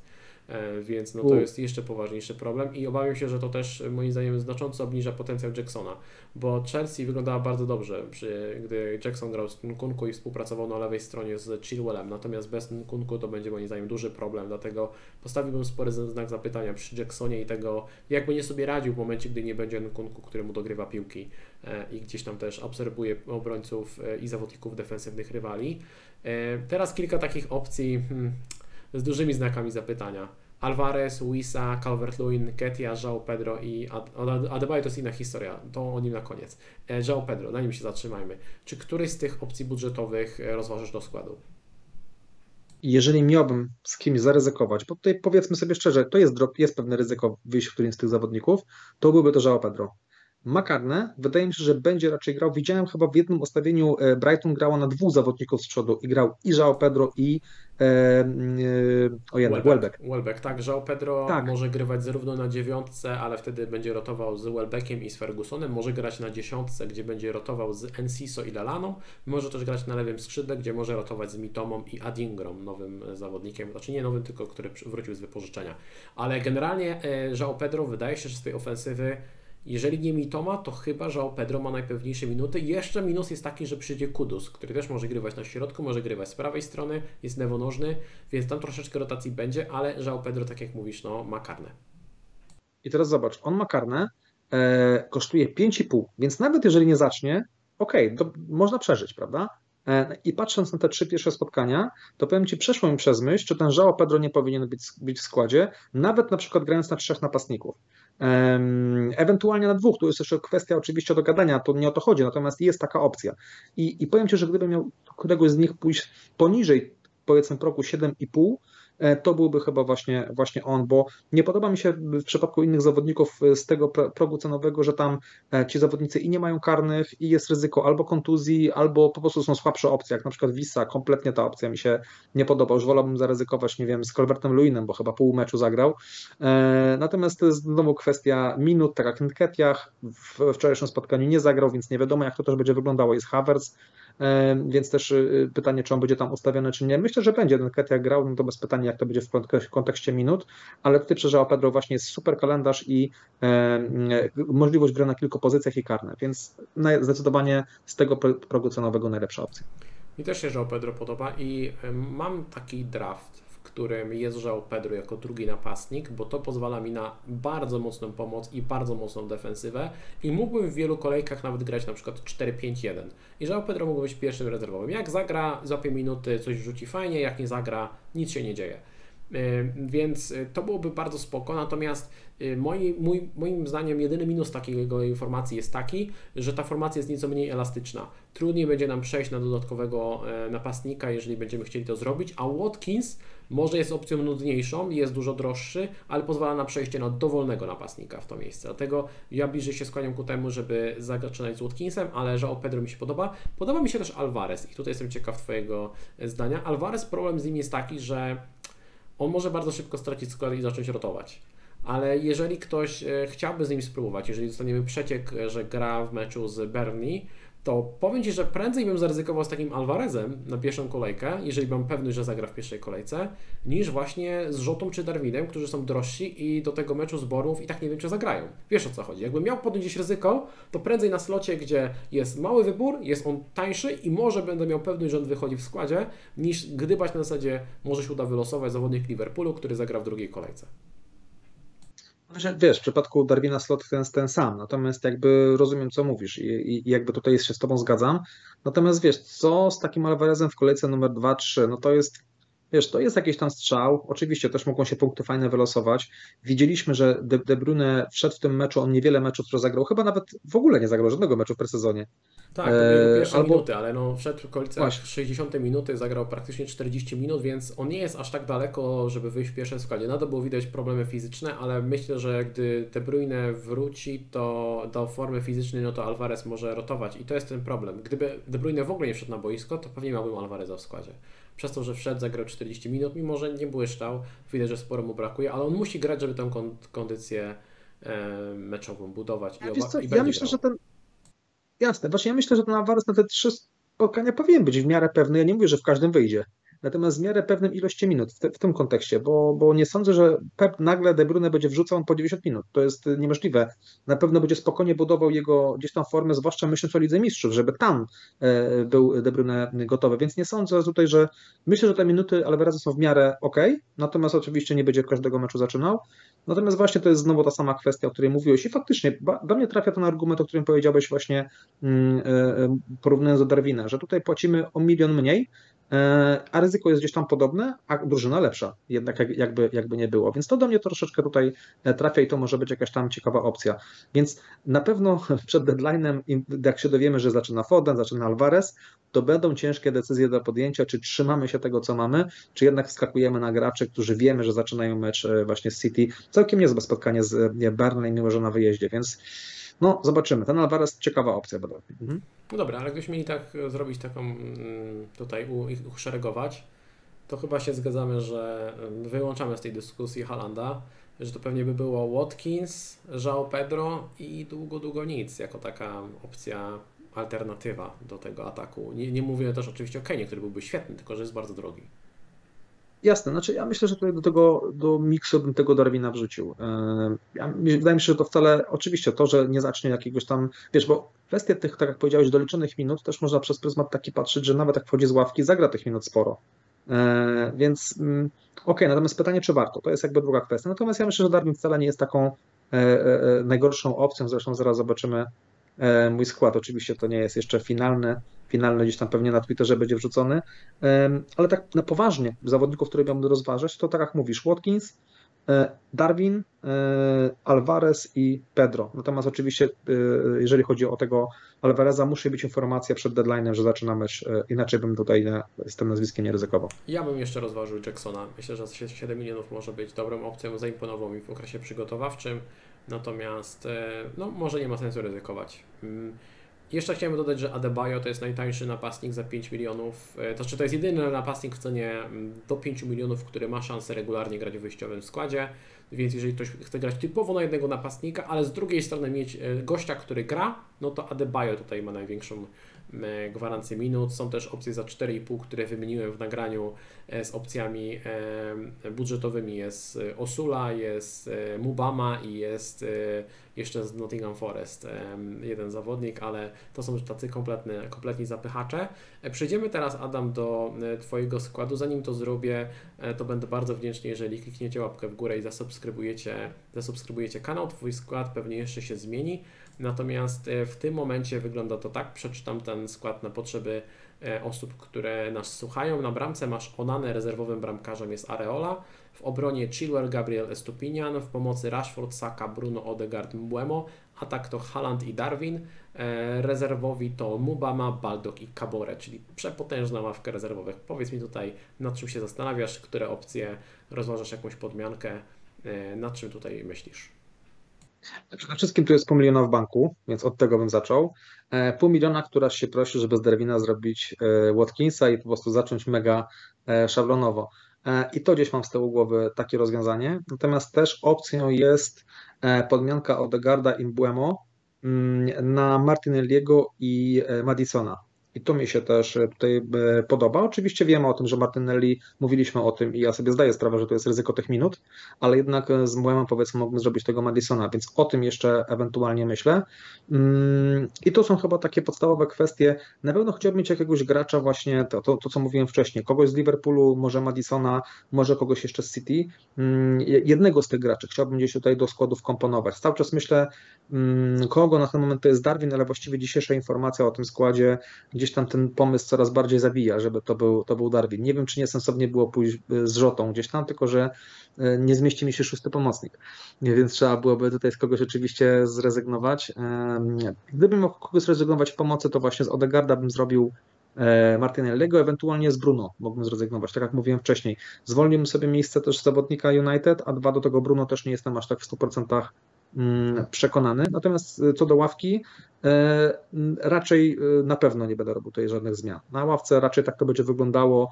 Nie chcę tutaj, jeżeli nawet miałbym, załóżmy z takim składem wystartować, jaki tutaj jest i mam te pół miliona w banku i gdybym podjął decyzję, że z Darwinem zostaje, to ja wolę pół miliona w banku niż na przykład zrobić upgrade e, z któregoś z obrońców do, do, do obrońcy 4,5 no gdzieś tam do tego podchodzę, jeżeli to są grający zawodnicy, to nie widzę sensu gdzieś tam robienia e, tego upgrade'u. Oczywiście mówiłeś o tych e, powodach, dla których, ale ja gdzieś tam właśnie idę w tą opcję. Im, im taniej, tym, tym lepiej. Jeżeli grają, to, e, to, to, to, to niech są. Więc tutaj oczywiście ten skład nie jest, nie jest finalny, bo tak jak mówiłem wcześniej, tutaj jeszcze dużo rzeczy rozważam.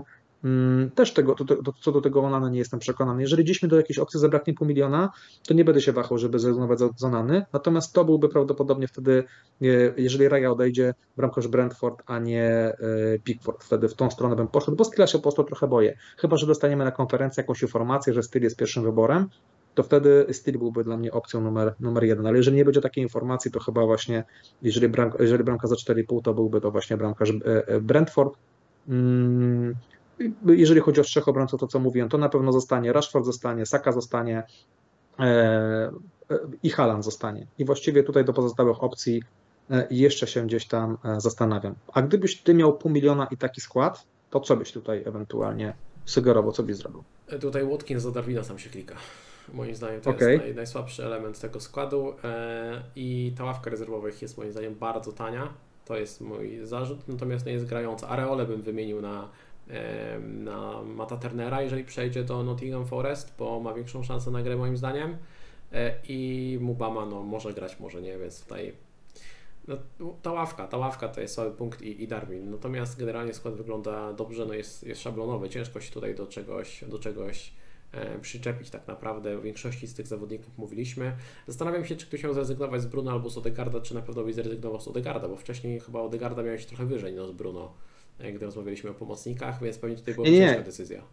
Znaczy, gdybym z Odegaarda, z Odegaarda miał rezygnować, to na Martinelliego ewentualnie, w tym A, sensie. w tym sensie, czyli nie, nie rezygnować, tak, tak, to tak. okej, okay, to, to, to precyzowaliśmy. Tak.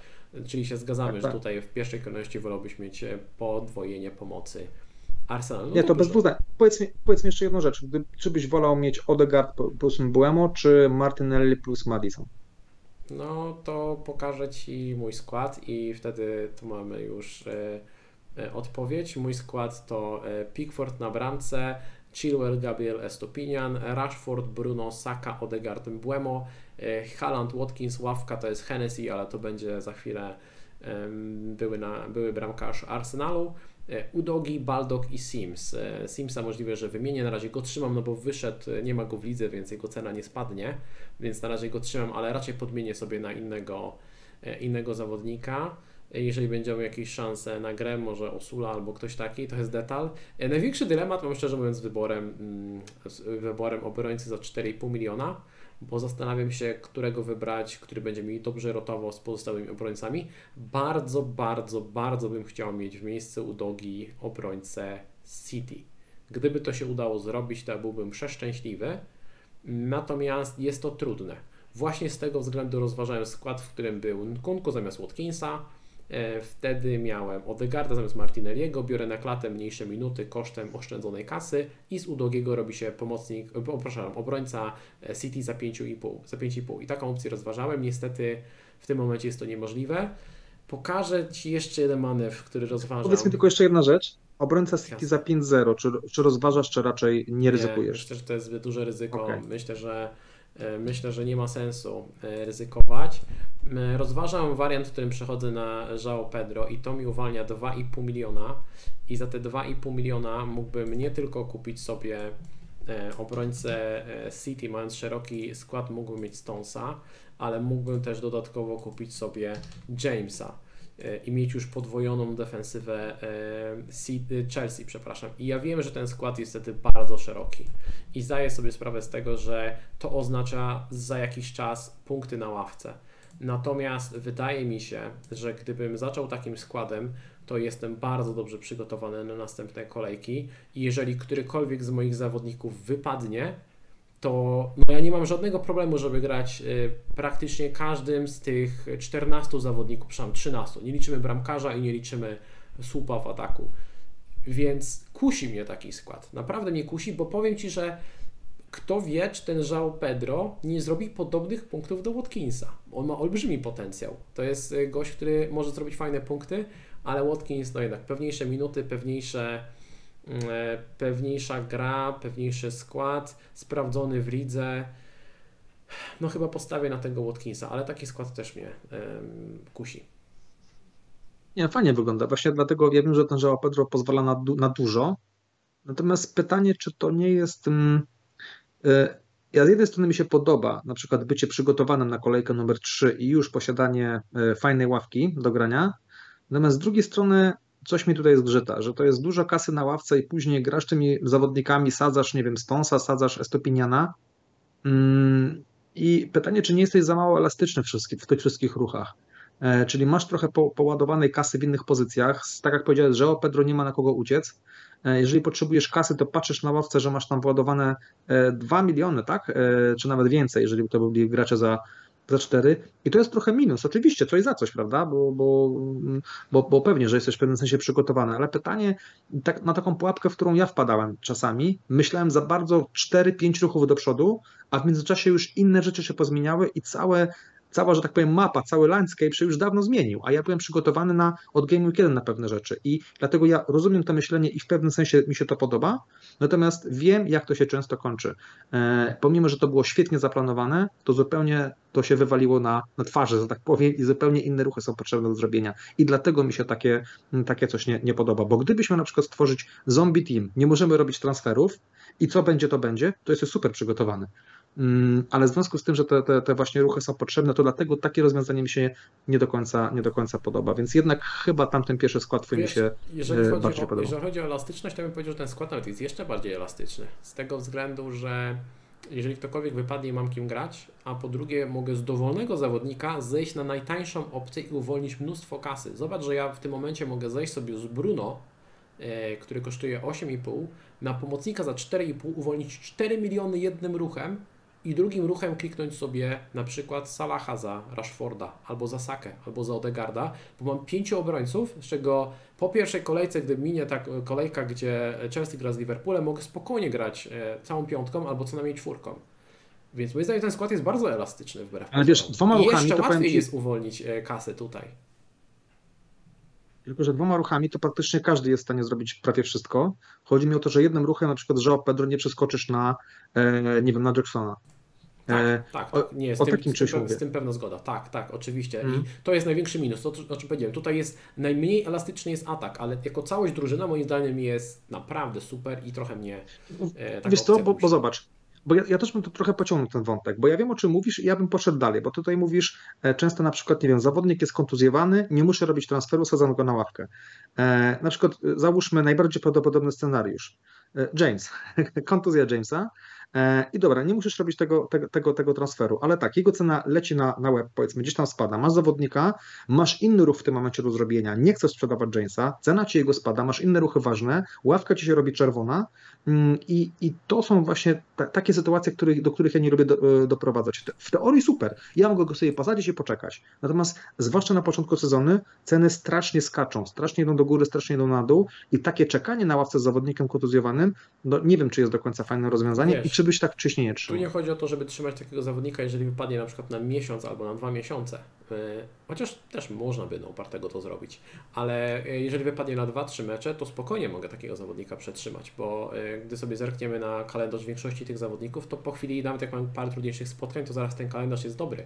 E, I z drugiej strony zgadzam się z Tobą, że to jest problem trzymanie takiego drugiego zawodnika na ławce w teorii, zwłaszcza jeżeli nie masz dobrego rezerwowego. A jeżeli moim rezerwowym w tym momencie jest Pedro Mbuemo, Estupinian, Gabriel, Chilwell, ktokolwiek, to ten jeden zawodnik, jak będzie siedział na ławce i będzie mi tam gnił i te dodatkowe półtora miliona, to nie jest aż taki problem. Team value, jasne, trochę tracę, oczywiście, natomiast y, praktyka pokazuje, że niekoniecznie trzeba mieć najwyższe team value, żeby mieć najlepsze wyniki w perspektywie sezonu i Ty też często masz niskie team value, jasne. tak jak i ja. Czekamy oczywiście. z reguły z transferami do piątku. Ja wiem, że na tym team value tak stracę, więc szczerze kłóci Tu się mnie, jeszcze wystawiasz. Okej, okay, znaczy ja tu widzę plusy oczywiście, e, więc to nie jest tak, że to jest kompletnie pomysł bez sensu, bo to jeżeli powiedzmy ci by wypaliło w pewnym sensie, nie musiałbyś robić tych pilnych transferów, to naprawdę jesteś bardzo do przodu z szablonem. I to jest ogromny plus. Czyli jeżeli taki plan się sprawdza, to ty w kolejce trzeciej, czwartej jesteś bardzo do przodu z kolejnymi ruchami, a inne osoby dopiero gonią. I faktycznie, natomiast ja tutaj widzę jednak więcej e, ryzyka w, w, czymś takim. Rozumiem jeden gracz, tak jak powiedziałeś, w tym pierwszym ustawieniu, gdyby cię było stać na przykład dodatkowo na Stonsa na ławce, okej, okay, w porządku, nie? Ale tutaj chyba jest trochę krok za daleko. Tak, e, mi się też wydaje, że to jest krok za daleko, dlatego żałuję, że nie ma opcji coś pomiędzy Watkinsem a João Pedro. I tą, hmm. tej opcji szukałem w preseasonie. Wydawało mi się, że będzie Nkunku, bo wtedy mi się idealnie zgrywał skład. Też mi się wydaje, że to może być krok za daleko. E, Ale jest to ten Jackson. Zastanawiam się, czy ten Jackson nie jest pewny minut e, i czy może nie jest taką opcją faktycznie trochę z braku różnych opcji, e, czy nie jest, czy jest dużo gorszą opcją od, od Watkinsa, a pozwala na dużo więcej. Będę o nim myślał, będę o nim myślał. Słuchajcie, nie chcę tutaj przedłużać za długo.